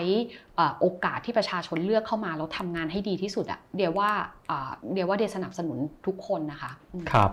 อ่าคำถามต่อไปนะครับอ๋อคุณเดียคิดว่าอะไรคือบทเรียนที่ลืมไม่ลงจากการเป็นสสพรรคพลังประชารัฐอืมอ่าจริงๆก่อนหน้านี้ผมถามไปตั้งแต่ต้นรายการแล้วแหละแต่ว่า อันนี้คำถามอาจจะอะเพิ่มดีกรีอีกนิดนึงนะครับ อะไรที่ลืมไม่ลง เออ จริง ๆ ทุกบทเรียนก็ลืมไม่ลงนะอะอย่างเช่นอย่างเช่นจริงแต่แต่ต้องบอกว่า แต่ทุกอันเดียถือเป็นประสบการณ์ครัค่ะบอืมอืมถือว่าเป็นประสบการณ์ในการทำงานทางการเมือง แล้วก็จริงๆไม่มันไม่ใช่แค่เอามาใช้กับการเมืองหรอก สมมุติว่าวันหนึ่งไม่ได้อยู่กับการเมืองเด็กกลับไปทำภาคธุรกิจของตัวเองต่อหรืออะไรอ่าก็แล้วแต่ หรือกระทั่งหรืออาจจะไปทำภาคประชาสังคมอื่นๆ เดี๋ยวว่า ไอประสบการณ์ที่เราได้มาทั้งหมดอะมันสามารถเอานำไปปรับใช้อะได้ทั้งหมดเลยค่ะอืมครับพลังประชารัฐอะเอ่ออย่างที่บอกว่าเดี๋ยวก็ได้ได้ได้คือได้ประสบการณ์ที่ดีๆมาหลายอย่างเขาอาจจะไม่ได้มีระบบ ที่เหมือนประชาธิปัตย์แต่ว่าภายใต้ความไม่ได้มีระบบแบบประชาธิปัตย์เราก็ได้เรียนรู้บรรยากาศการทำงานพักการเมืองในอีกรูปแบบหนึ่ง ไปโดยอืมปริยายถูกไหครัมบคะเอ่อเราเห็นคนที่อาจจะมาบนความหลากหลายของพลังประชารัฐอะตั้งแต่อะก็ต้องอันนี้ก็พูดวิจารณ์ตรงๆ ก็คือว่าตั้งแต่วันแรกก็คือเรามีอาจจะมีกลุ่มตัวแทนผู้สมัครที่เป็นอะ บางคนใช้คำว่านักเลือกตั้งใช่ไหมคะอืมเราเห็นกลุ่มที่เป็นตัวแทนนักวิชาการ อย่างเช่นเทคโนแครดอะไรครับเหล่านี้ค่ะ ในการเข้ามาทำงานแล้วก็ผสมแบบเบลนอินร่วมกันอ่าเหล่าเนี้ยเดียวว่ามันก็ล้วนแต่เป็นประสบการณ์ที่ทำให้เราได้เรียนรู้ในรูปแบบอะต่างๆ กัน ซึ่งต้องบอกว่าสสในแต่ละภาคส่วนไม่ว่าจะมาจากทั้งฝ่ายที่เป็นตัวแทนของกลุ่มนักวิชาการก็ดี หรือว่านักเลือกตั้งก็ดี เดียวว่าคือต้องบอกว่าเราอย่าไปอย่า ไปตัดสินว่าแบบไหนที่มันดีหรือมันไม่ดีอืมเพราะจริง ๆ แล้วอ่าสสที่เขาอาจจะมาเป็นนักเลือกตั้ง แต่ว่าในมิติหนึ่งคือเขาคือคนที่ไปคลุกทำงานอยู่กับประชาชนเขาเวลาสิ่งที่เวลาเขามาพูดหรือเวลามาคุยหรืออะไรเหล่านี้ค่ะในด้านหนึ่งอะถ้าเรามองมันก็คือเขาก็เป็นตัวแทนของความคิดของประชาชนที่เขาอ่าที่เขาอาจจะไปปฏิสัมพันธ์ด้วยอะ มาถูกไหมคะครับอืมซึ่งเดียมองว่าทั้งหมดอะเวลาที่เวลาเราพูดคุยหรือว่าได้ทำงานร่วมกับใครอะมันคือสิ่งหนึ่งที่เดียจะระลึกอยู่เสมอคือว่าเฮ้ยมันทำให้เราเห็นความหลากหลายอะแล้วในทุกอืมๆความหลากหลายเนี่ยแหละมันทำให้เวลาเราทำงานแล้วเราเกิดความเข้าใจมากขึ้น อันนี้อาจจะขอพูดไปนิดนึงก็คือว่าตัวเดย์เองอะเดย์มาจากภาคธุรกิจ เดย์ว่าคนในภาคธุรกิจหลายคนไม่มากก็น้อยสิ่งหนึ่งที่เรามักจะชอบมีความคิดอยู่เสมอ คือว่าทำไมภาครัฐอะไม่เข้าใจ เราเลยอืมเออ เราอาจจะมองบางทีมีใช้ศัพท์ไปจนถึงว่า เอ้ยภาครัฐเนี่ยเหมือนเป็นไดโนเสาร์เต่าล้านปีหรืออะไรหรือเปล่าใช่ไหมครับฮะในอันนี้คือในมุมมองตอนที่เราทำงานภาคธุรกิจ แต่ว่าพอเราเข้ามาทำงานสสแล้วก็ต้องไปทำงานกับหน่วยงานภาครัฐเพิ่มมากขึ้น มันก็กลายว่าเราก็ได้ไปเรียนรู้ในมิติของหน่วยงานอ่าภาครัฐ แต่เราก็เลยทำให้เข้าใจว่า เอ้ยเขาอะ ก็มีข้อจำกัดอืมเยอะมากจริงๆครับเออเพราะฉะนั้นคือมันอาจจะไม่ใช่แค่ mindset ด้วย แน่นอนมันอาจจะมีบางคนที่มีปัญหาเรื่อง mindset จริง แต่บางคนน่ะเขาไม่ได้มีปัญหา mindset แต่เขาก็มีอุปสรรคเยอะมากเหล่านี้ค่ะเป็นต้น แต่ว่าการที่เวลาเราได้ไปเห็นสัมผัสในแต่ละมิติความหลากหลายไอ้เนี่ยคือสิ่งสำคัญที่เวลาเราการทำงานอะเดียอยากจะผลักดันอย่างเช่น พรบหรืออะไรก็แล้วแต่ในอนาคตอะมันทำให้เราอะมีความรู้และความเข้าใจอะเพิ่มมากขึ้นนะคะอืม ครับคำถามน่าจะสุดท้ายนะครับ ถามว่าการเป็นสสต้องลงพื้นที่ทำงานพบประชาชนเยอะผมนึกว่าอะไรนะคุณคุณเดียมีเคล็ดลับการดูแลตัวเองให้น่าชเอำอนะครับาเคล็ดลับเหรอคะก็เออคือเลยนะถ้าจะเราอันนี้คือเออพูดในมุมผู้หญิงแล้วกันนะไม่เกี่ยวกับการเมืองแล้ว ก็แน่นอนก็ต้องพยายามดูแลให้ดีที่สุดนะคะแต่ว่าเออ มันก็มีข้อจำกัดเนาะอืมอย่างเช่นเอ่ออย่างช่วงเนี้ยเดียก็แบบมีปัญหาแน่ๆแล้วอืมเรื่องของการพักผ่อนเนี่ยอันเนี้ยไม่ไม่เพียงพออะไรอย่างเงี้ยค่ะ แต่ว่าเอ่อเขาเรียกนะเครื่องสำอางไม่ใช่เครื่องสำอางสิเอ่อครีมครีมบำรุงผิวอืมหรืออะไรก็แล้ว แต่อันนี้เราก็ก็ก็พยายามที่จะดูแลตัวเองแบบเต็มที่เท่าที่จะทำได้ แต่ครับแต่เดียก็จะเป็นคนที่ อ่าอย่างเดียมีปัญหาอืมบางประเภทอย่างเช่นผิวแห้งเงี้ยหรือว่าอืมเป็นคนผิวแพ้ครับง่าย ก็จะคืออาจจะเป็นคนที่ซีเรียสเรื่องการเลือกอินก e เดียนพวกอะไรเงี้ยนิดนึงอะไรอย่างเงี้ยครับค่ะเออก็คือก็แล้วแต่อะค่ะเอ่อมีคลิปแนะนำไหมครับเนี่ยค่ะพูดได้ในโฆษณาหรือเปล่าไม่เออคืออาจจะแล้วแต่คนด้วยเนาะอันนี้ ใช่ใช่แต่แต่ว่าอย่างเงี้ยคือส่วนตัวเนี่ยเป็นครับคนเนื่องจากแพ้ง่าย ก็เลยอืมพยายามจะใช้อะไรที่มันแบบไม่ไม่เคมีคอลอะครับเยอะแล้วก็จะมี เรียกว่าหลาย ๆ คนตอนนี้ก็คงอาจจะเริ่มเป็นก็คือว่าเวลาจะซื้ออะไรสักอันหนึงเนี่ยนั่งตรวจไออินก e เดียนอะอืมเออเยอะมากอะไรอย่างเงี้ยค่ะ ก็ครัจะบดูจากไอ้พวกเหล่าเนี้ยเป็นหลักก็คงอาจจะไม่ได้มีว่าเออยี่ห้อนั้นยี่ห้อนี้อะไรเป็นหลักนะคะอืมครับลองลองไปหมดเหมือนกันค่ะอ่าเดี๋ยวอืมกลัวโฆษณาแฝงนะครับไม่ใช่ไม่ใช่แต่เดียเชื่อว่าผู้หญิงหลายคนอะเราก็ครับจะบนความรู้สึกเดียวกันค่ะอ่าว่าอ่า เวลาเราซื้อครีมอะไรหรือว่ากระทั่งเดียว่าผู้ชายหลายคนทุกวันเนี้ยหลายคนก็ใช้ใช่ไหมครับครีมบำรุงเราก็จะหวังเป็นอย่างยิ่งว่ามันจะต้องดีขึ้นกว่าเดิมอ่าโอเคครับอะหมดคำถามนะครับค่ะก็อ่าวันนี้โหคุยกันสนุกมากเลยนะครับค่ะอะสุดท้ายให้คุณเดียฝากถึงคนที่กำลังดูรายการอยู่นิดนึงนะครับ ว่าอะมีอะไรอยากจะอยากจะพูดกับประชาชนที่กำลังจะเลือกตั้งค่ะนะครับเอ่ออืมจริงๆอาจจะพอพูดอย่างนี้ดีกว่าว่าส่วนตัวเดียมองอันนี้ในมุมมองของตัวเดียเอง ก็คือว่า เดียเคารพในความเห็นต่าง จริง ๆ ไม่ว่าใครจะชอบอุดมการณ์พักการเมืองแบบไหน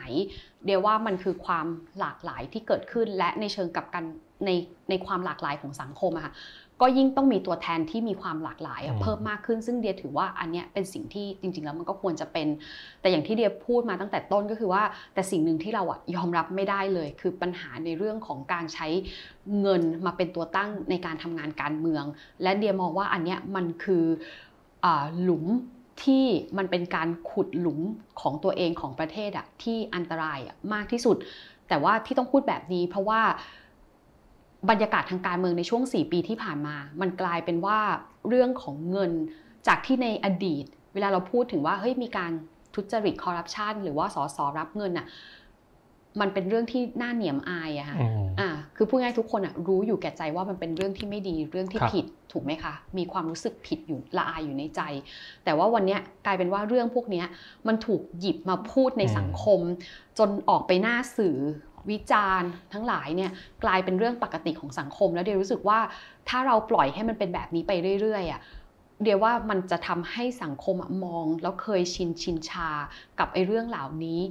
แล้วมันกลายเป็นสิ่งที่อันตรายอย่างยิ่งสำหรับการพัฒนาของประเทศต่อไปอะค่ะอืมครับเพราะฉะนั้นคือถ้าถามว่าจะต้องฝากอะไรอืมเดียไม่ได้แน่นอนถ้าให้เลือกได้อยากจะเชิญชวนมาเลือกประชาธิปัตย์แต่ว่าแต่ว่าไม่แต่แต่ไม่ได้มีปัญหาเดียเดียถือว่าครับเดียเคารพทุกคนมีพักที่ตัวเองชอบ มีแนวทางอืมที่แตกต่างกันไป ไม่ว่าท่านจะเลือกพักไหนอะเดียว่าเดียไม่เกี่ยง เราพร้อมที่จะเคารพความเห็นประชาชน แต่ว่าในการที่ประชาชนจะเลือกพักอุดมการณ์อะไรก็แล้ว แต่อยากให้ช่วยคำนึงถึงในเรื่องของความถูกต้องเหล่านี้อะเข้าไปเป็นองค์ประกอบด้วยค่ะอืมนอกจากครับเลือกเพียงแค่อุดมการณ์อะอย่างเดียวอืมครับอะครบถ้วนนะครับ วันนี้ก็ต้องอา ขอบคุณคุณเดียที่มาพูดคุยกันวันนี้ได้นะคขรัอบบคุณมากๆค่ะ ขอบคุณวันโอวันเหมือนกันครับ แล้ววันนี้วันโอวันวันออนวันก็ต้องขอลาไปก่อนนะครับ ตอนหน้าจะเป็นเรื่องอะไรแล้วแขกจะเป็นใครก็ติดตามกันได้นะครับสำหรับวันนี้สวัสดีครับ